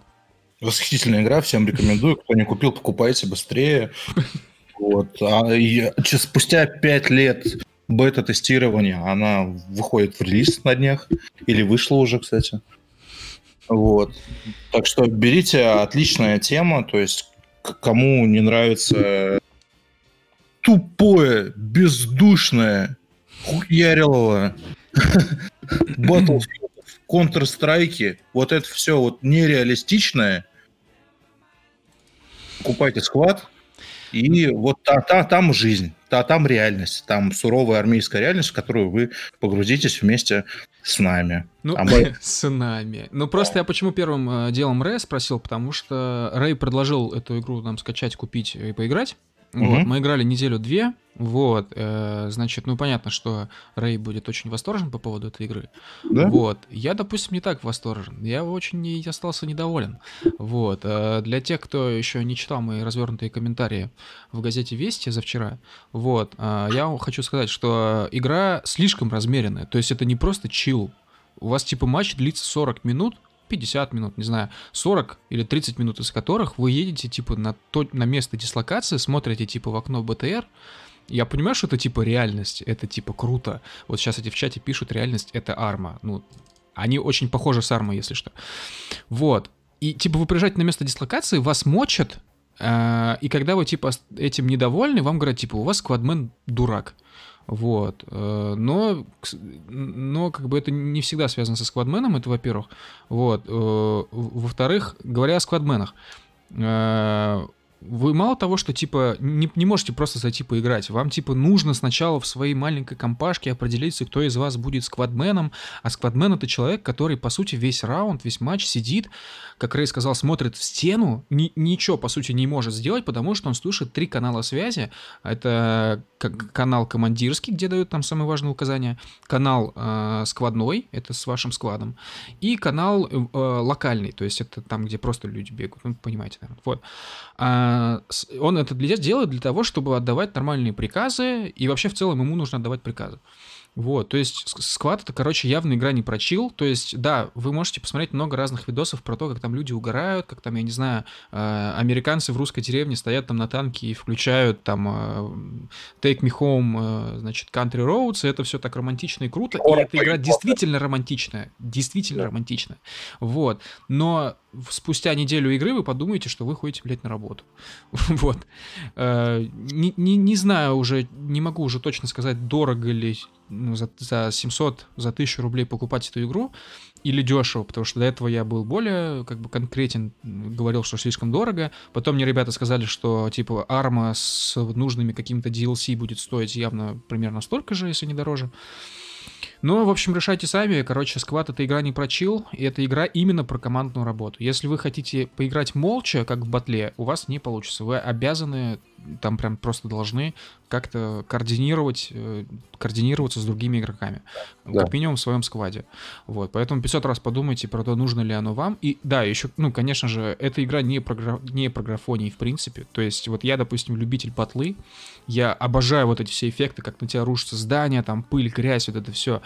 Э, бим-бим-бум-бум, короче, вот. А в, в, в скваде максимум из того, что вы увидите красивое, ну, может быть, это массовая бомбардировка, короче, артиллерии, это красиво. Я прошу прощения, а как там дела в Беларуси у нас? В Беларуси? Что там в Беларуси? Ну, я так понимаю, что Лукашенко продолжает отыгрывать э, спектакль «Я царь». Вот. а, да, ну, вообще, что хотел сказать про Белоруссию. У нас, мы, короче, где-то месяц собирали материал, вот, довольно много времени у нас на это ушло. Материал, а, ну, как бы рас... истории людей к тексту о Белоруссии, и все эти истории так или иначе связаны с людьми, которые пострадали от действий Лукашенко, а, то есть это люди, которые просто уехали из страны, это люди, которые отсидели в Окрестино, в Жодино, вот, я надеюсь, что уже в ближайшие дни мы этот материал презентуем. Вот. Э, это все, вот, все что я могу пока сказать по, по, по Беларуси. Да. Вот. Но в целом, мне, конечно, интересно, э, о чем они договорились с Путиным. Вот, типа в Сочи. Типа за эти три часа, пока они сидели за закрытыми типа дверями, э, что, они, что Путин сказал Лукашенко? Ну, пока они там сидят за закрытыми дверями, у них там в Беларуси такси возят протестующих. Я думаю, он им сказал, типа, будь аккуратней, пожалуйста. Вот что-нибудь, что ну, как, такое. Как, как минимум, пока перед тем, как кредит отдать, предыдущий закрыть, вот это вот все сделать. Да. Разберись, что там у тебя. Ты, главное, поаккуратней будь. Не надо вот перегибов. Вот. А почему ты сейчас, почему ты сейчас так говоришь, как будто это, ну, типа, у него акцент, как у Сталина? Ну, лидер России. А, ну, обязательно с акцентом. Ну, ну да. Расстрелять. Но вообще, довольно годную вещь сказали, что вот он пообещал кредит, да, а кредит же дается не за две, не за, не за две минуты. Вот. То есть там, чтобы дать этот кредит, нужно ввести, внести какие-то изменения в налоговый кодекс. Ты думаешь, там одобрение есть? Э, тут тема в том, что это не простой кредит. То есть тут реально нужно вносить изменения в законодательство России. Внесут. Вот. Пока еще ничего не внесли, в том-то и дело. То есть они как будто сами себе дают отсрочку, чтобы посмотреть, что будет дальше. Вот. И, ну, мне кажется, что есть все-таки шанс того, что Лукашенко просто нихуя не получит. А мог в хом-кредите просто получить и все. Да мог просто в быстро деньги обратиться, как Додик, блин. Как Додик поступил, не обратился. Вот, поехал к Путину зачем-то. Отдать картошкой. Да, но белорусы, конечно, вообще невероятно митингующие в этом плане. То есть я вообще удивлен, что сколько там, месяц-два прошли, что за два месяца не было ни одного типа столкновения вот такого силового, да, с правоохранительными органами, что пока что как революционеры себя ведут сами правоохранительные органы, а не протестующие. То есть там ОМОНовцы ходят, зачем-то бьют машины, да. вот, ОМОНовцы Они, бьют протестующих кучками, короче, знаешь, не организованными кучками, да, а хаотично так именно набрасываются. Ну да. В, в общем, это очень странная тема. Просто в моем представлении у них должны быть какие-то организованные действия.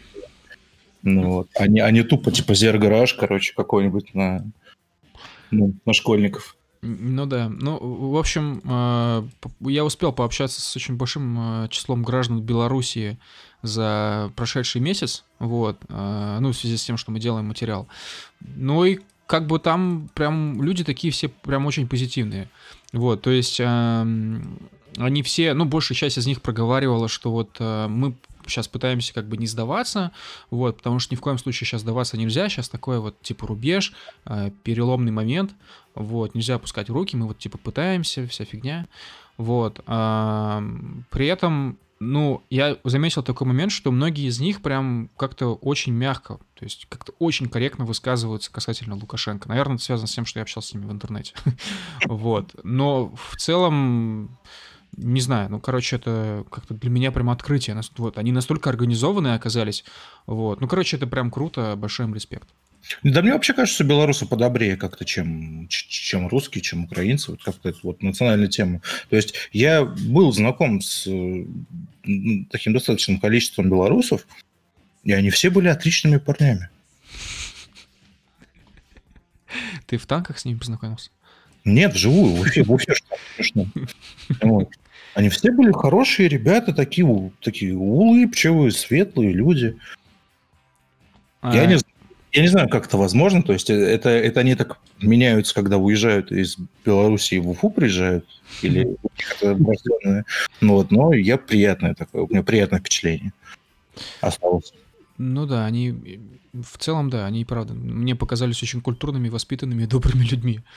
Вот, потому что сколько раз, блин, мы здесь общались с разными протестующими по разным темам, вот, и с разных сторон, то есть протестующими. То есть это были и либертарианцы, это были и коммунисты, это были просто там чуваки, которые вышли там на митинг за свободу интернета, еще mm-hmm. что-то. Ну, впечатление очень двоякое у меня осталось, честно говоря. То есть, наверное, это связано с тем, что там протест в Белоруссии, он не просто мирный, он такой очень аполитичный. То есть там за 20 лет не осталось, видимо, никаких уже сил явных. То есть политически заряженных людей очень мало. То есть они это просто граждане, э, которые, ну, недовольны тем-то, тем-то. Вот. Но они там не какие-то типа там, ох, я там идеолог вот такой-то партии. Вот. А в России, наоборот, другая ситуация. То есть здесь прям, э, я не знаю, как так получилось, но в России очень много политических движений. Вот. И здесь очень много политзаряженных, короче, ребят. Вот. Прям целое разнообразие. Наверное, это связано с этим. То есть, э, видимо, мы просто всегда попадали на, ну, хотя бы 50% случаев, на, короче, на заряженных чуваков. Вот. Да. Такие дела. А, так, так, что я хотел, что я хотел вас спросить. А, ребят, а, вам больше как нравятся нектарины а, или персики обычно? Нектарины. У меня аллергия на нектарины, поэтому персики. Пипец, я в смысле? Не... А, а как я вас... не люблю. А как возможно аллергия на нектарины, если это лысый персик? Ну, это когда у тебя аллергия на персики. Может быть, аллергия на нектарин у тех, кто не персик, а лысый персик. Э, Лех, расскажи, пожалуйста, что происходит э, в Нагорном Карабахе? Что? С нектаринами что происходит? Как там рынок? На, на, в нарды ребята рубятся, че? Так, давайте, поправьте меня. Правильно ли я понимаю, что прямо в эти часы э, армия э, освобождения э, под э, ником армия Азербайджана вторглась на территорию Нагорного Карабаха. Э, вроде бы там есть какое-то еще нелегальное, непризнанное государство Арцах, да? Или Арцак? Что? Я, я ждал, что как нелегальное казино, короче.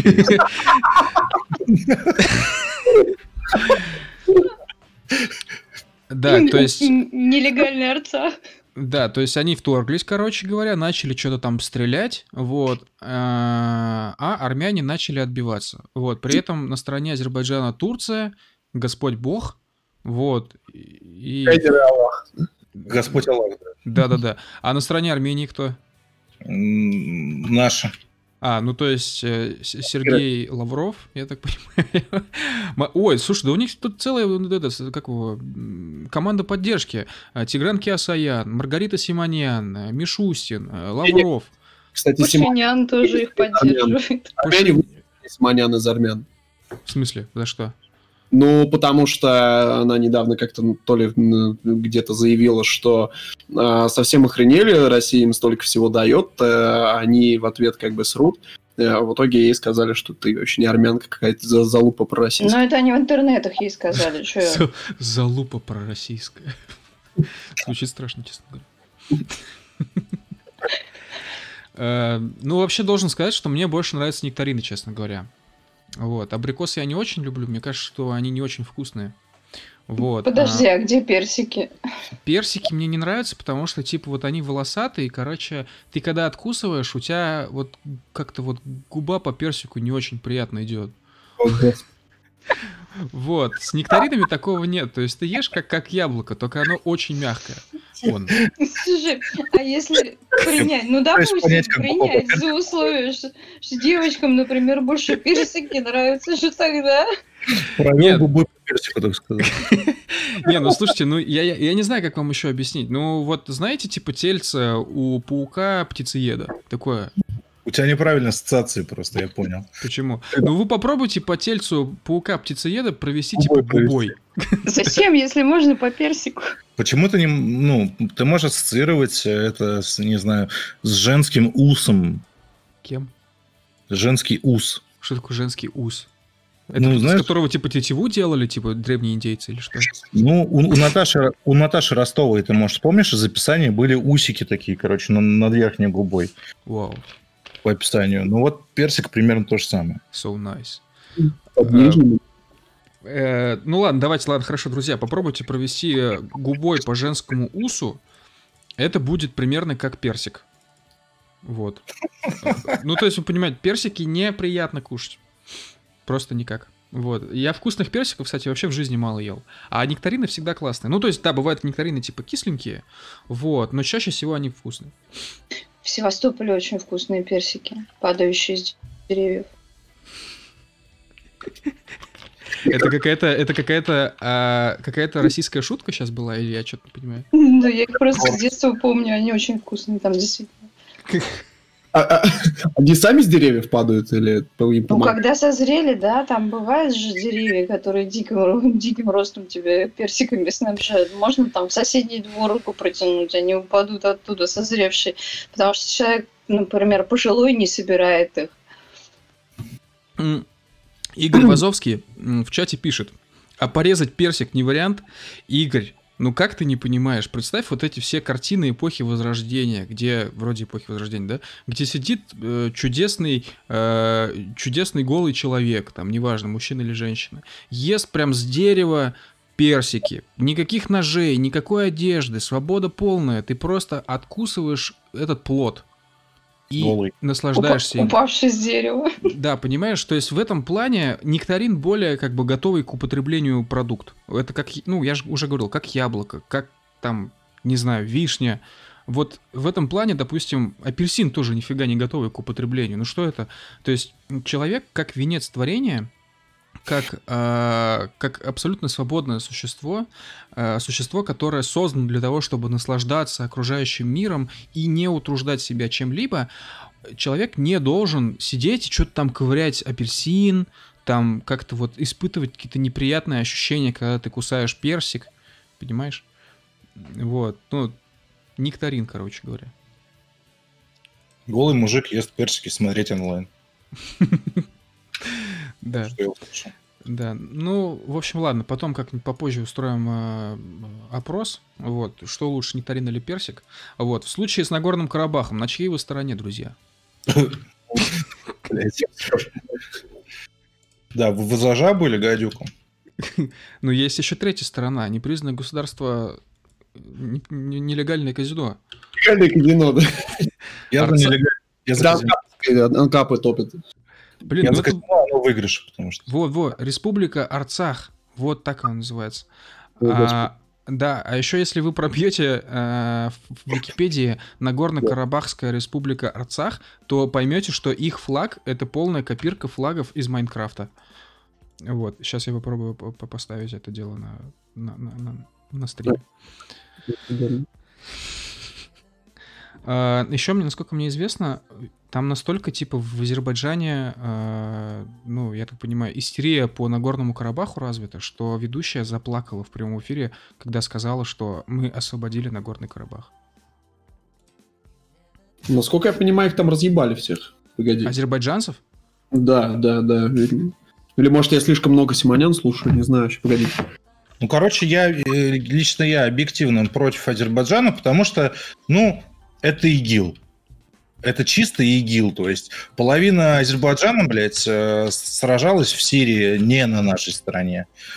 Вот. И, по-моему, там мы были уже в новостях э, статьи, что типа угрожают, что просто реально сирийских игиловцев и азеров просто привезут на границу, блядь, а там до России уже рукой подать. Ну, вот. Никому из нас этого не надо, никому из нас э, мешки с сахаром не нужны в подъездах, поэтому вот, лучше уж э, наши, так сказать, одомашненные армяне, чем какие-то там айзеры. У нас до сих пор без виз со всеми вообще. Ну да. В смысле, не понял. Ты про то, что у нас без виз с Арменией и Азербайджаном у России? Ну да, получается, у нас без виз даже с Турцией. Ну, ну, ну да, кстати. Не, ну а что, тут турки-то ладно, что, пусть, пожалуйста, приезжают. Они все равно, что они приезжают, нифига, только мы к ним ездим. Не, просто забавно, сейчас примерно три стороны конфликта, да, и у нас со всеми просто без виз. Ну, а, ну ты имеешь в виду, что есть четвертая сторона конфликта, куда они, если что, будут бежать. Да, да, да. Тупо, чтобы для пленных, там, для... Там.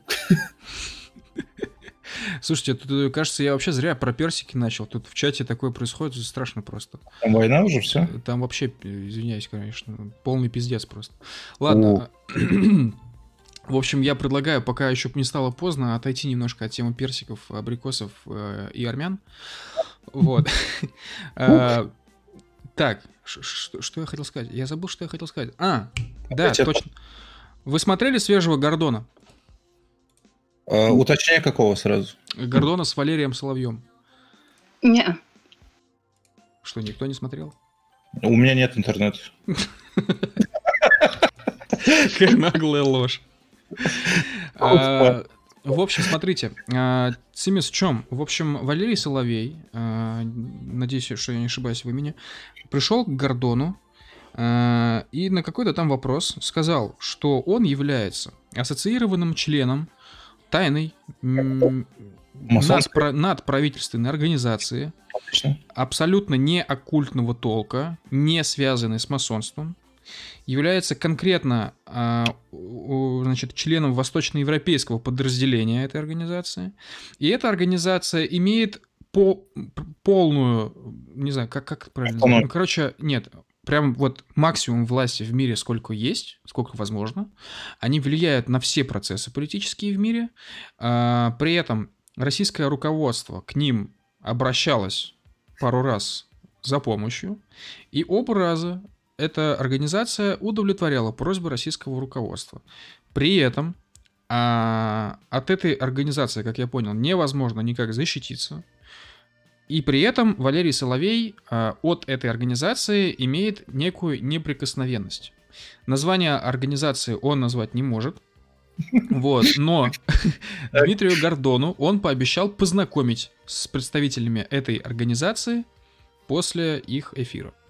Э, ваши мысли, что это за организация? Окей, то есть я правильно понимаю, что есть некая организация, да? То есть, точнее, не она есть, а про нее говорит человек, нет абсолютно никаких пруфов ее существования.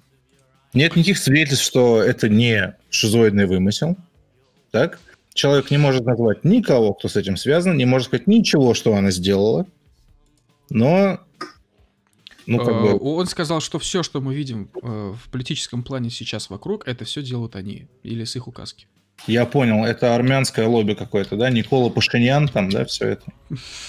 Ну, смотри, если вдуматься, то реально армянское лобби есть как бы в, в России.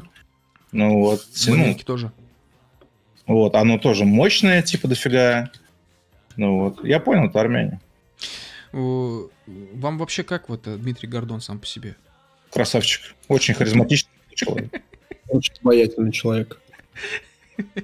Короче, э, я обожаю Дмитрия Гордона, потому что это, это единственный в мире человек, который, обладая настолько не, неприятной внешностью и неприятными э, мыслями и идеями, он, он умудряется смотреть на тебя настолько проникновенно, что у тебя появляется ощущение уже вот все, ну типа, начать раздеваться прямо перед телевизором.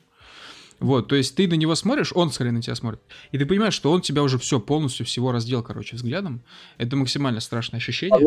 Получается. Я вообще хотел сделать как-то раз подборку Гордона, типа, где он, типа, смотрит на людей, ну, на, на интервьюируемых, а, и начинает так, типа, потихоньку улыбаться. Представляете, да? Вот этот вот взгляд подленький. Вот. И улыбочка так растягивается потихоньку.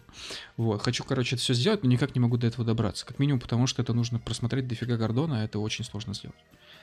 Очень сложно просмотреть и не раздеться при этом.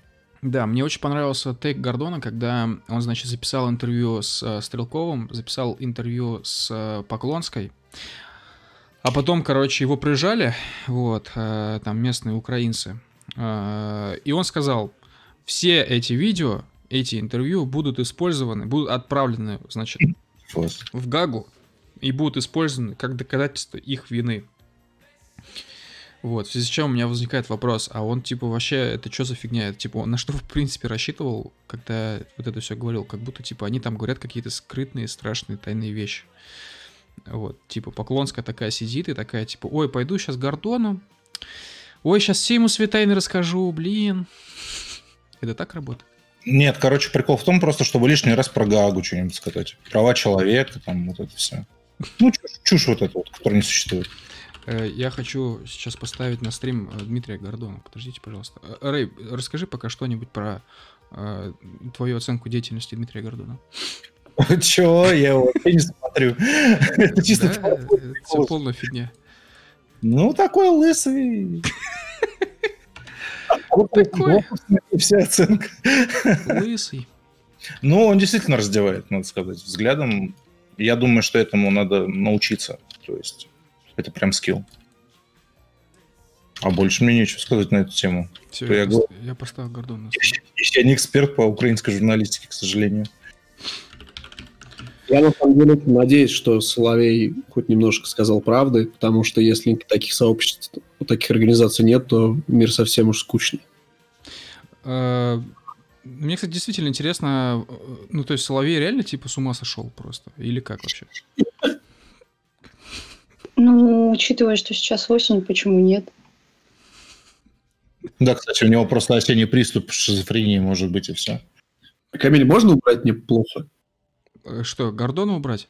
Да, да. Ну, сейчас, подожди, сейчас я просто хочу дождаться, когда все прочувствуют этот взгляд на себе, то, что я сейчас описывал, а потом я уберу. Я уже я сижу голый просто.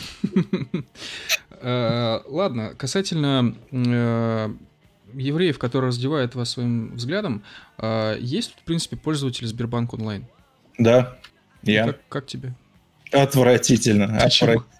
Я, блядь, главный человек, который должен хейтить этот дизайн из предыдущих. Это да, просто ужасно. Это непереносимо. Это отвратительное сочетание цветов. Это несбалансированность во всем. Это отвратнейшая заставка при запуске приложения, которое ты даже не можешь пропустить. Ах. Слушай, э, ну давай я скажу как нормальный человек. Вот ты критикуешь, предлагаешь, что тебе нужно от Сбербанка? Что тебе, вот давай конкретно по фактам, чем тебе не нравится Сбербанк? Я только что все перечислил. Ну что тебе конкретно не нравится в дизайне? Что не так в сочетании цветов? Они, они слишком яркие, их надо либо сменить, либо сделать их более блеклыми, изменить эту форму ебучую геометрическую, где типа вот это вот в кругляшочке галочка. Come on! Это просто отвратительно, мне не нравится. Я не то чтобы Сбербанка хейтер, знаете ли, и есть такой класс людей. Вот. Я пользуюсь этими переводами каждый сраный день, блядь, много. Мне надо по работе. Вот. И я вынужден смотреть на все это дело, это ужасно. Ну, в общем, тут Герман Греф, короче, стал теперь просто Греф. Вот, он больше не Сбербанк, а Сбер. Он отказался от имени. Да, типа, он теперь, он теперь э, Сбер Греф, вот. Он, ну, это знаешь, что, типа, он перестал быть человеком и стал брендом. Грэб. Ну, в общем, э, как, как тебе нравится новый логотип Сбера? Ты знаешь, мне больше понравилась их презентация, давай так. Слушай, ну, э, что тебе понравилось в их презентации? Все, абсолютно. Все абсолютно, да. А вот то, Вообще. что т- вот этот вот... Я просто не понял сам, саму фишку презентации. Типа они позвали подружку Харламова, Вот. И типа она... та- это, это как будто не презентация, это художественный фильм, блядь. Да. Она очень плохо играет. Что хорошего в презентации? Нет, понимаешь, они сказали, вот, человеку, который был ответственен за презентацию, типа, посмотреть всего Стива Джобса, Мгм. который выходил, посмотреть все презентации в- со всех игровых конференций за последние пять лет и сделать круче. И человек справился с задачей. Помнишь момент, когда они показывали, как, э, значит, там что-то жесты какие-то работают, значит, на этом планшете? Планшетники. Я, я не планшетник.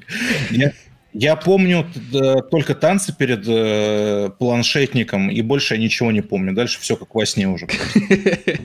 Короче, для тех, кто смотрел презентацию, напишите, пожалуйста, в чате, как они реализовали вот этот эффект, когда снимали планшет, э, на котором, значит, вот этот э, помощник, как он называется, Алиса, Герман, Олег, Герман- как, Герман Алисович. как там, Джой, Джой, Джой. А, Джой. Джой. Да. В общем, в общем, вот они показывали, как пока работает э, Джой, этот Enjoy, вот. А, И как-то у них, короче, камера вокруг этого планшета летала. Как они это, блядь, сделали? CGI. В смысле? Нет, а мне как? серьезно интересно. То есть прям перед э, планшетом сидела подруга Харламова, за планшетом сидел, э, значит, помощник Германа Грефа. А над планшетом летала камера. Как это возможно? Ну, Я не работаю в Сбере, это их магия. Это магия Сбербанка, братан. Подожди. Окей. Это, это- это отсылка к тому, что если ты начинаешь активно пользоваться услугами Сбербанка, то ты начинаешь летать. В их экосистеме просто Да, там тебе- все по-новому. Да, тебя просто уносят. Take me away. Эм, Перемещаешься в другую систему, на другую планету, другая жизнь, все по-другому. Да, перемещаешься в реальность Сбербанка. Да, да. Еще знаешь, нужен, короче, когда заходишь в приложение Сбербанка, нужны такие звуки будущего, типа, типа какие-нибудь такие, типа. Бим-бим-бим-бом-бом. Заходишь в будущее. Охуенно. Вообще, э, честно говоря, я так покекал. Я вот, я честно скажу, я не смотрел всю презентацию. Типа, это мой грех. Это мой грех. Вот. И, С этим грехом тебе жить. Да, и типа... С этим грефом, простите. Я посмотрел те чисто фрагменты разные этой презентации, и меня, вот у меня реально в голове запала вот эта вот история с, пла- с планшетником, на котором есть помощник этот joint. Вот, и, коро- короче, э, меня очень впечатлила вот эта вся история с камерой, которая закрывается на пластиковый колпачок. Пластиковый колпачок, кнопочка выключения микрофона. Ну, кнопочка, ладно, но пластиковый колпачок. Можно ли потерять пластиковый колпачок? Я, я думаю, что можно, и, наверное, он будет стоить, типа, миллиарды денег просто, скорее всего. Вот. Это, это, это, это инвест, инвест-стратегия Грефа была главное. Он, он, он заработает деньги на пластиковых колпачках. Э, Да, типа ты, короче, потратил полтора миллиарда долларов на ребрендинг своего банка и отобьешь эту сумму за два часа на колпачках. Гений. Да, и э, что я хотел сказать, там просто так, так акцен- акцентировали внимание, насколько же вся их система безопасна. Вот так все это продумано, так все конфиденциально. Просто ультра сейфти бэнк. Вот. И вот я писал, короче, об этом сообществе, а, сам об этом читал статью. В общем, на Хабре читал, кстати. В общем, у- если среди нас есть люди, у которых па- пароль для Сбербанк онлайна это паспорт, попробуйте, попробуйте, типа, ввести, попробуйте, вот, нет, вот именно конкретно паспорт только буквами, в смысле английскими. Вот попробуйте ввести свой пароль, просто паспорт без учета регистра, и он вас залогинит в этот банк. Мгм, да. Вот. э, И это, типа, пиздец. При этом... Я соглашусь с комментариями, которые Сбербанк дал на эту тему. Ну Вот. Там суть их высказывания была такая, типа, похуй. Типа, все равно они зайдут. И, типа, кого надо взломать, того взломают. А так будет удобней. Э, Ну, типа, они же в Твиттере написали, что, типа, не беспокойтесь, это нормально, это вот у нас там алгоритмы безопасности, да ничего не будет. Ну, какая-то очень странная, короче, история. Да реально похуй, что? Да, и после этого, типа, У тебя деньги, что ли, есть? нету. Ну, чё- Да. чё- за что ты бьешься? За 150 рублей эти? За, за 20 долларов с одного стрима, да. А, у меня вопрос есть ко всем, не только вот к вам, коллеги уважаемые, но еще и к чату. А, какой самый лучший банк на свете сейчас в России, в русском мире? Не знаю, мне Альфа нравится. Меня у Альфа очень сильно пугает а, о, о, это веб- веб-версия. Это ощущение, как будто я вернулся типа в 2010 год. Ну, видишь, у тебя эмоции есть. Не знаю, не заметила за собой такого веб-версии. Это ты имеешь в виду браузерную версию? Ну да, типа когда на, ну, на компьютере. А, я, я просто ей не пользуюсь вообще, поэтому я не могу ничего по этому поводу сказать. Мне нравится альфа. А, ну, видимо, они на это и рассчитывали, что типа десктоп никто не заходит, поэтому мы там ничего не будем делать. Оставим все как есть. Возможно, да, возможно, да, да, да, потому что приложение обновляется регулярно и очень хорошо. Рэй, а ты типа чисто юзер, короче, Сбербанка, да? Я патриот нашей страны, да. Окей. Ну нет, у меня при этом есть и карта Почты банки, и Сбербанки, и где-то еще в каком-то банке. Могу сказать, что почта, например, свое приложение за полгода привела в очень хорошее состояние, но оно копирует Альфа-банк. Это у кого копирует? Почта копирует Альфу. А, в смысле, а, еще же есть почта банк, я совсем забыл. Да, да, и он развивается. Оно эволюционирует. В прошлый раз, когда да. я сталкивался с почтой банком, это выглядело примерно так. А, короче, я стою в отделении банка, вот, и ну, я получаю посылку, приходит, короче, женщина, стоит минут пять, короче, около окошка банка, и через пять минут начинает просто тупо орать, типа, типа, блядь, какого, какого типа это, когда кто-то хотя бы встанет на этой стойке, кто, кто меня будет обслуживать. И, короче, сотрудницы почты, типа, такие, ой, мы не знаем, там парень, типа, вышел, сейчас он вернется. И, короче, внезапно в помещение заходит такой, типа, Армен. Такой, знаете, типа, ноги, как у этого, как у... Как у этого. Ну, которые ну, которые едят э, в Египте ели пшеницу. Как их звать-то? Кузнечики, вот. Mm-hmm. Ну, не саранча, а кузнечики. Вот. А ноги кузнечки, короче, идет такой в макасах, в рубашке, в черных брюках, в обтяг, прям супер скини, ультра скини. Вот. А, и еще, короче, идет и такой, типа, знаете, языком порту так, порту так, типа, елозит, типа, только что поел. Вот. И заходит э, к окошку такое, что вы хотели? Вот, примерно такое вот у меня все впечатление о почте банке. Мне кажется, это все очень плохо. И вообще я считаю, что делать из почты банк — это очень странная затея. Не, сам банк-то так себе, прям совсем так себе, очень так себе.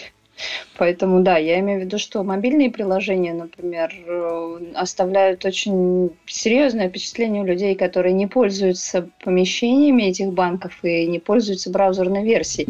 Возвращаясь к карантину, который позволил людям не выходить из комнаты и ошибок не совершать в итоге, переход на мобильные версии очень э, полезен в некоторые моменты, бывает прям серьезно. Но если сравнивать э, качество услуг, предоставляемых Альфой и Почтой банком, то, естественно, выигрывает опять же Альфа-банк. А почему не Тинькофф, кстати? Не знаю, мне Тинькофф не нравится своими комиссиями на все подряд.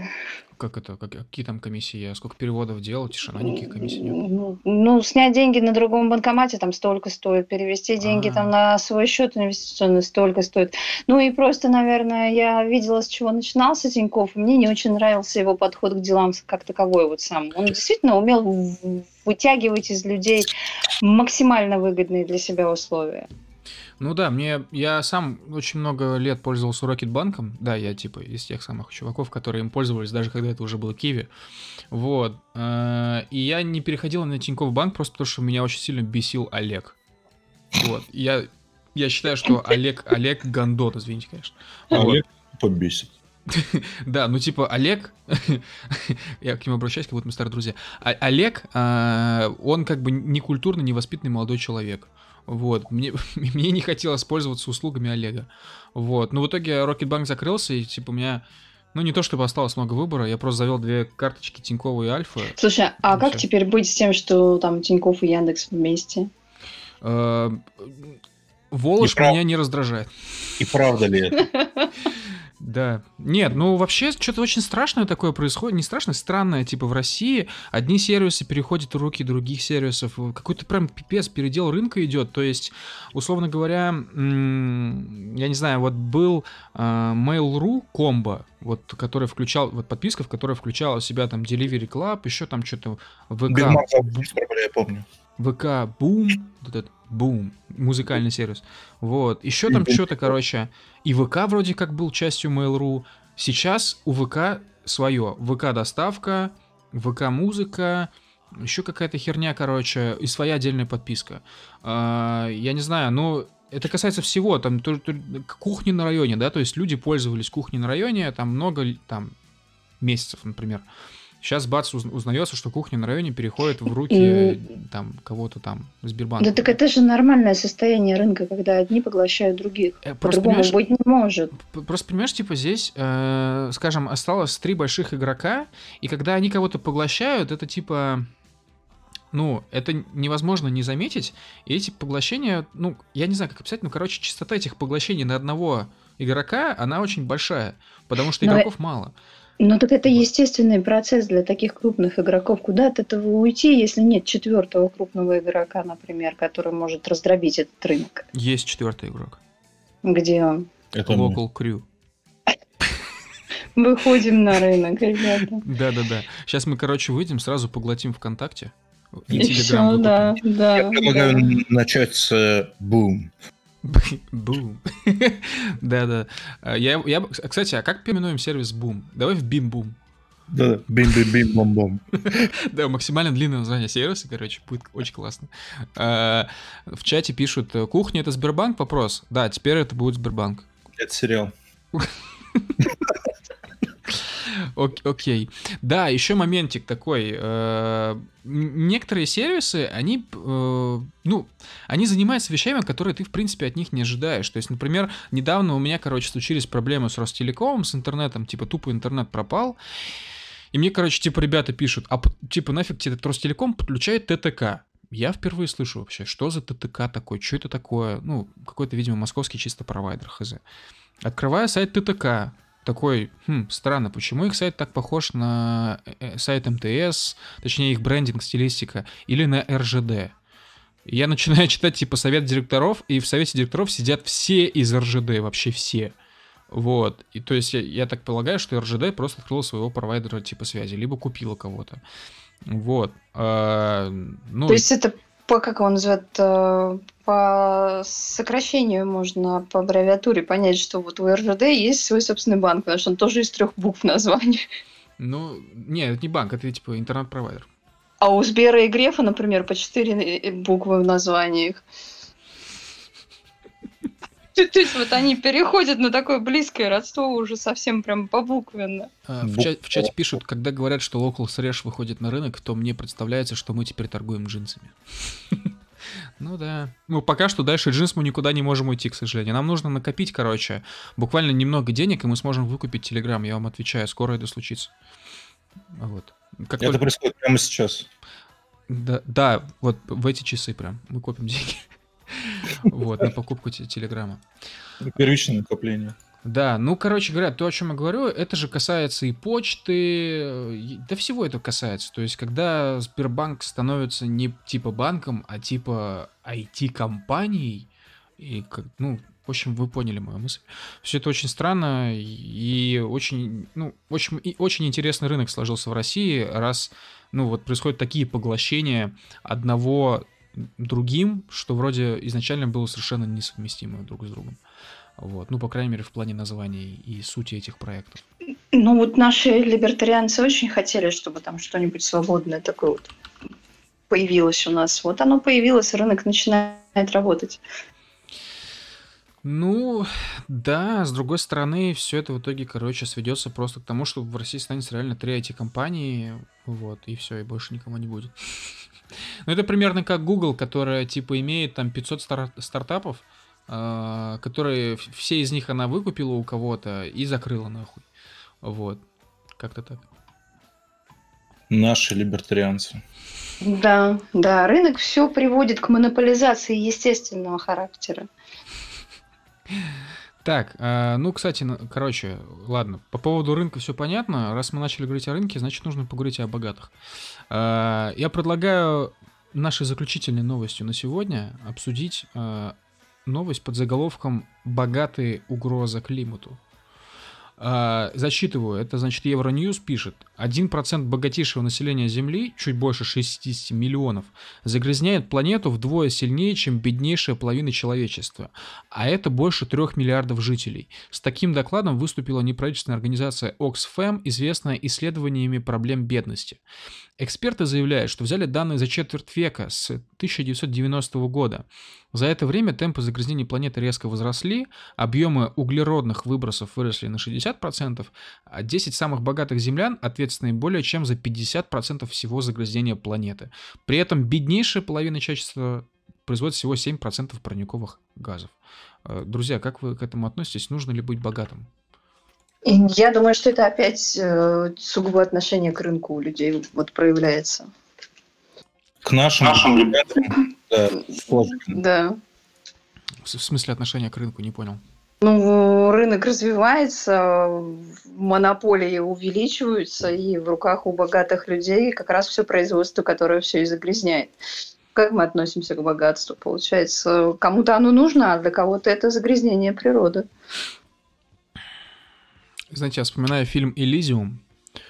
Обожаю этот фильм, короче. Это максимально просто левацкий, левацкое кино.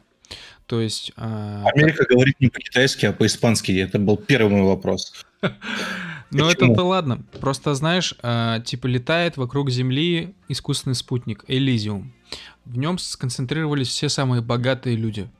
Вот. Ну, там, президент Армении, президент Республики Арцах, вот, э, президент России, в общем, все.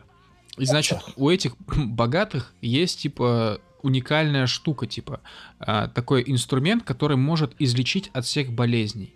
И я так полагаю, что это, видимо, какая-то аллегория к тому, что это не просто богатые на орбите, типа, вращаются, так они еще и, типа, вечные, типа, жители. Вот, э, живут вечно, короче. Вот. И а потом показывают, короче, Землю, и там все бедные, вообще все в говне. Вот, и... И говорят по-испански. И говорят по-испански, да. И, значит, а, я не знаю, ну, наверное, уже все этот фильм смотрели, но если не смотрели, уж извините, закройте тогда уши, сейчас будет спойлер. Конец фильма, если что, расскажу. Вот, и в конце фильма э, бедные добиваются того, что вот эти инструменты лечения попадают на землю, и все, блядь, становятся, короче, здоровые. И Ужас. я в этот момент думаю, типа, блядь, все пиздец. Отца. Типа. Представляешь, то есть э, была толпа бедных. Э, многие из них были бедными, потому что ничего не хотели делать, ну я так думаю. Вот. И сейчас вот эти ничего не хотящие, короче, не хочухи стали вечными, ну не вечными, а здоровыми. Но то почему есть... не богатыми-то? Э, нет, ну я к тому, что, типа, вот эта вся херня на планете будет продолжаться теперь всегда вообще, потому что в руках бедных появилось такое оборудование.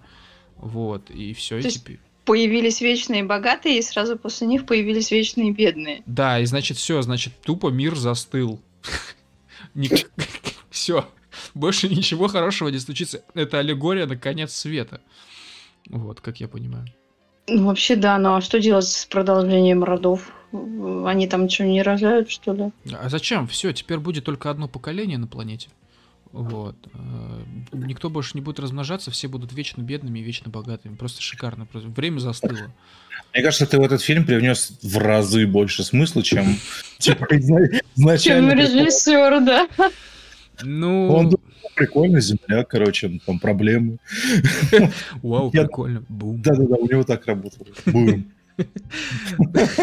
Да, знаешь, типа в голове такая, типа, есть обезьянка, которая, типа, стучит, короче, по этим металлическим штучкам. Да-да-да. Это режиссер. Вот. Но, в общем, страшное кино. Я надеюсь, что такого никогда не случится, никогда никто не станет вечно здоровым, ни бедный, ни богатый. Вот. И я надеюсь, что никогда никто не будет равным. Да, да. Э, ну что, ребят, я, честно говоря, сегодня сказал все, что хотел. Вот. У вас, может быть, есть какие-то новости еще? Рассказы, замечания, предложения, идеи? У меня есть предложение проводить поздний вечер чаще раза в полгода. Поддерживаю это предложение. согласен. Вообще без проблем. А, ка- какую дату мы назначаем следующей датой выпуска? Завтра. Да, теперь мы будем выходить, ребят, в эфир каждый день. Поздний вечер Даниэлей. Да, да, да. Да. Все. Ежедневно. Э, Это будет ежедневный по- поздний вечер. Вот. Нет, э, э, поздний вечер дейли, вот, да. Вот. Ну, нет, если серьезно, то я предлагаю, наверное, ну, короче, посмотрим. Попробуем сделать это следующие выходные. Если не получится, мы об этом напишем на канале. Вот. И что? А нам в чате пишут 7 октября. А что, а что случится 7 октября? Что произошло, может, 7 октября? Сейчас, секунду, подожди, сейчас наберем. 7 октября. Какая-то странная отсылка, да. Открывай сразу сайт праздник сегодня, там обычно. Э. День образования штабных подразделений МВД. Опа. Опа, бум. Э, Закат. В Советском Союзе День Конституции. В ГДР День Республики. Годовщина основания государства. Э, Так, я, я, я больше не вижу никаких явных праздников э, хороших. Ну, Ты все назвал явно очень.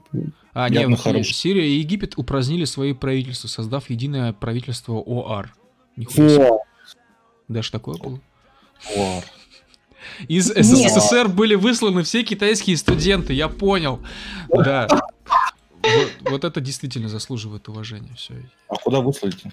С Элизиума просто обратно. В Россию, прикинь, Ты мы в следующие выходные как раз это все из СССР в Россию выслали китайцев. Да, да, да. В будущее, получается. Они зашли в мавзолей, открыли Ленина, знаешь, там приподнимается такое, а там лестница Телепорт вниз. открыли. А точно, да, там лестница вниз, а внизу пещера, короче. Они в эту пещеру залезают, и дальше, как в, в сериале «Тьма», короче, начинается. То есть лестница вниз переносит в будущее. Хорошо. Ну да, да, да. Под мавзолеем туннель, который расходится в две стороны, в прошлое и в будущее. Падаешь на дно, оказываешься в будущем. Да. Так, ну что, ладно, ребят, э, спасибо, что нас слушали. Давайте последняя вам новость, э, на подумать, скажем так. Армия обороны Арцаха в качестве трофея взяла 11 единиц бронетехники, в том числе 6 БМП. Вот так вот. Ты, ты это тоном гоблина почему-то прочитал, что мне, мне напомнил. 2% дерьма. Это уже Владимир Соловьев чисто. Это наш, да. Да, од- 11 единиц бронетехники, если что, это 2% э, армии э, Израиля, хотел сказать, Азербайджана. Да. Э, Так, ребят, э, как только появимся в Spotify и во всех э, других этих подкаст-терминалах, обязательно напишем об этом на канале, дадим все нужные ссылочки. А, Вот. а, Смею предположить, что ВКонтакте мы появимся раньше всех. Ну, мне так почему-то кажется. Бум. Да. Да, это часть нашей программы по поглощению ВКонтакте, вот, но об этом позже. Когда будет следующий выпуск, оповестим, вот, если, они, если он будет в эти их выходные, тоже оповестим. Вот, в общем, все, давайте, всем спасибо, то, что нас слушали, спасибо всем за донаты, всем спасибо за вопросики в чате и не только в чате, вот, э, спасибо за большой онлайн, честно говоря, не ожидали то, что под наше возвращение так много людей внезапно много, прям да. нас всех включат, да, очень приятно, действительно. Спасибо, что дождались. Спасибо, что дождались. Да, теперь больше так пр- прорываться не будем, такие паузы делать. И спасибо за вопросы, конечно же, было интересно. Да, спасибо Лехе, то, что он молчит. Бум. Не, просто... Я просто слушаю про а, ваш э, интернет-смарт-банкинги, вот эту всю движуху а, с дизайном и так далее, понимаю просто, а, что... э, Господи, ребят, вы так жалуетесь, вам так повезло с этим всем, вы не представляете, на каком уровне это все в Чехии и так далее. Тут э, ва- вас бы за такие приложения здесь на костре сожгли просто. Поэтому, не хотел позориться, как бы.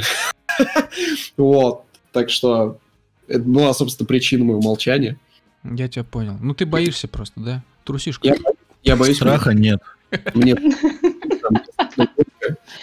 Я я хочу Сбербанк, я хочу Тинькофф, я хочу... Я хочу эти услуги. Но ты в Чехии. Я хочу бум. Блин, как же хочется подписку на бум, ребят, подарите, пожалуйста. Все, давайте, короче. Спокойной ночи и, по- и покеда. Все, Всем до, До свидания. встречи. до свидания.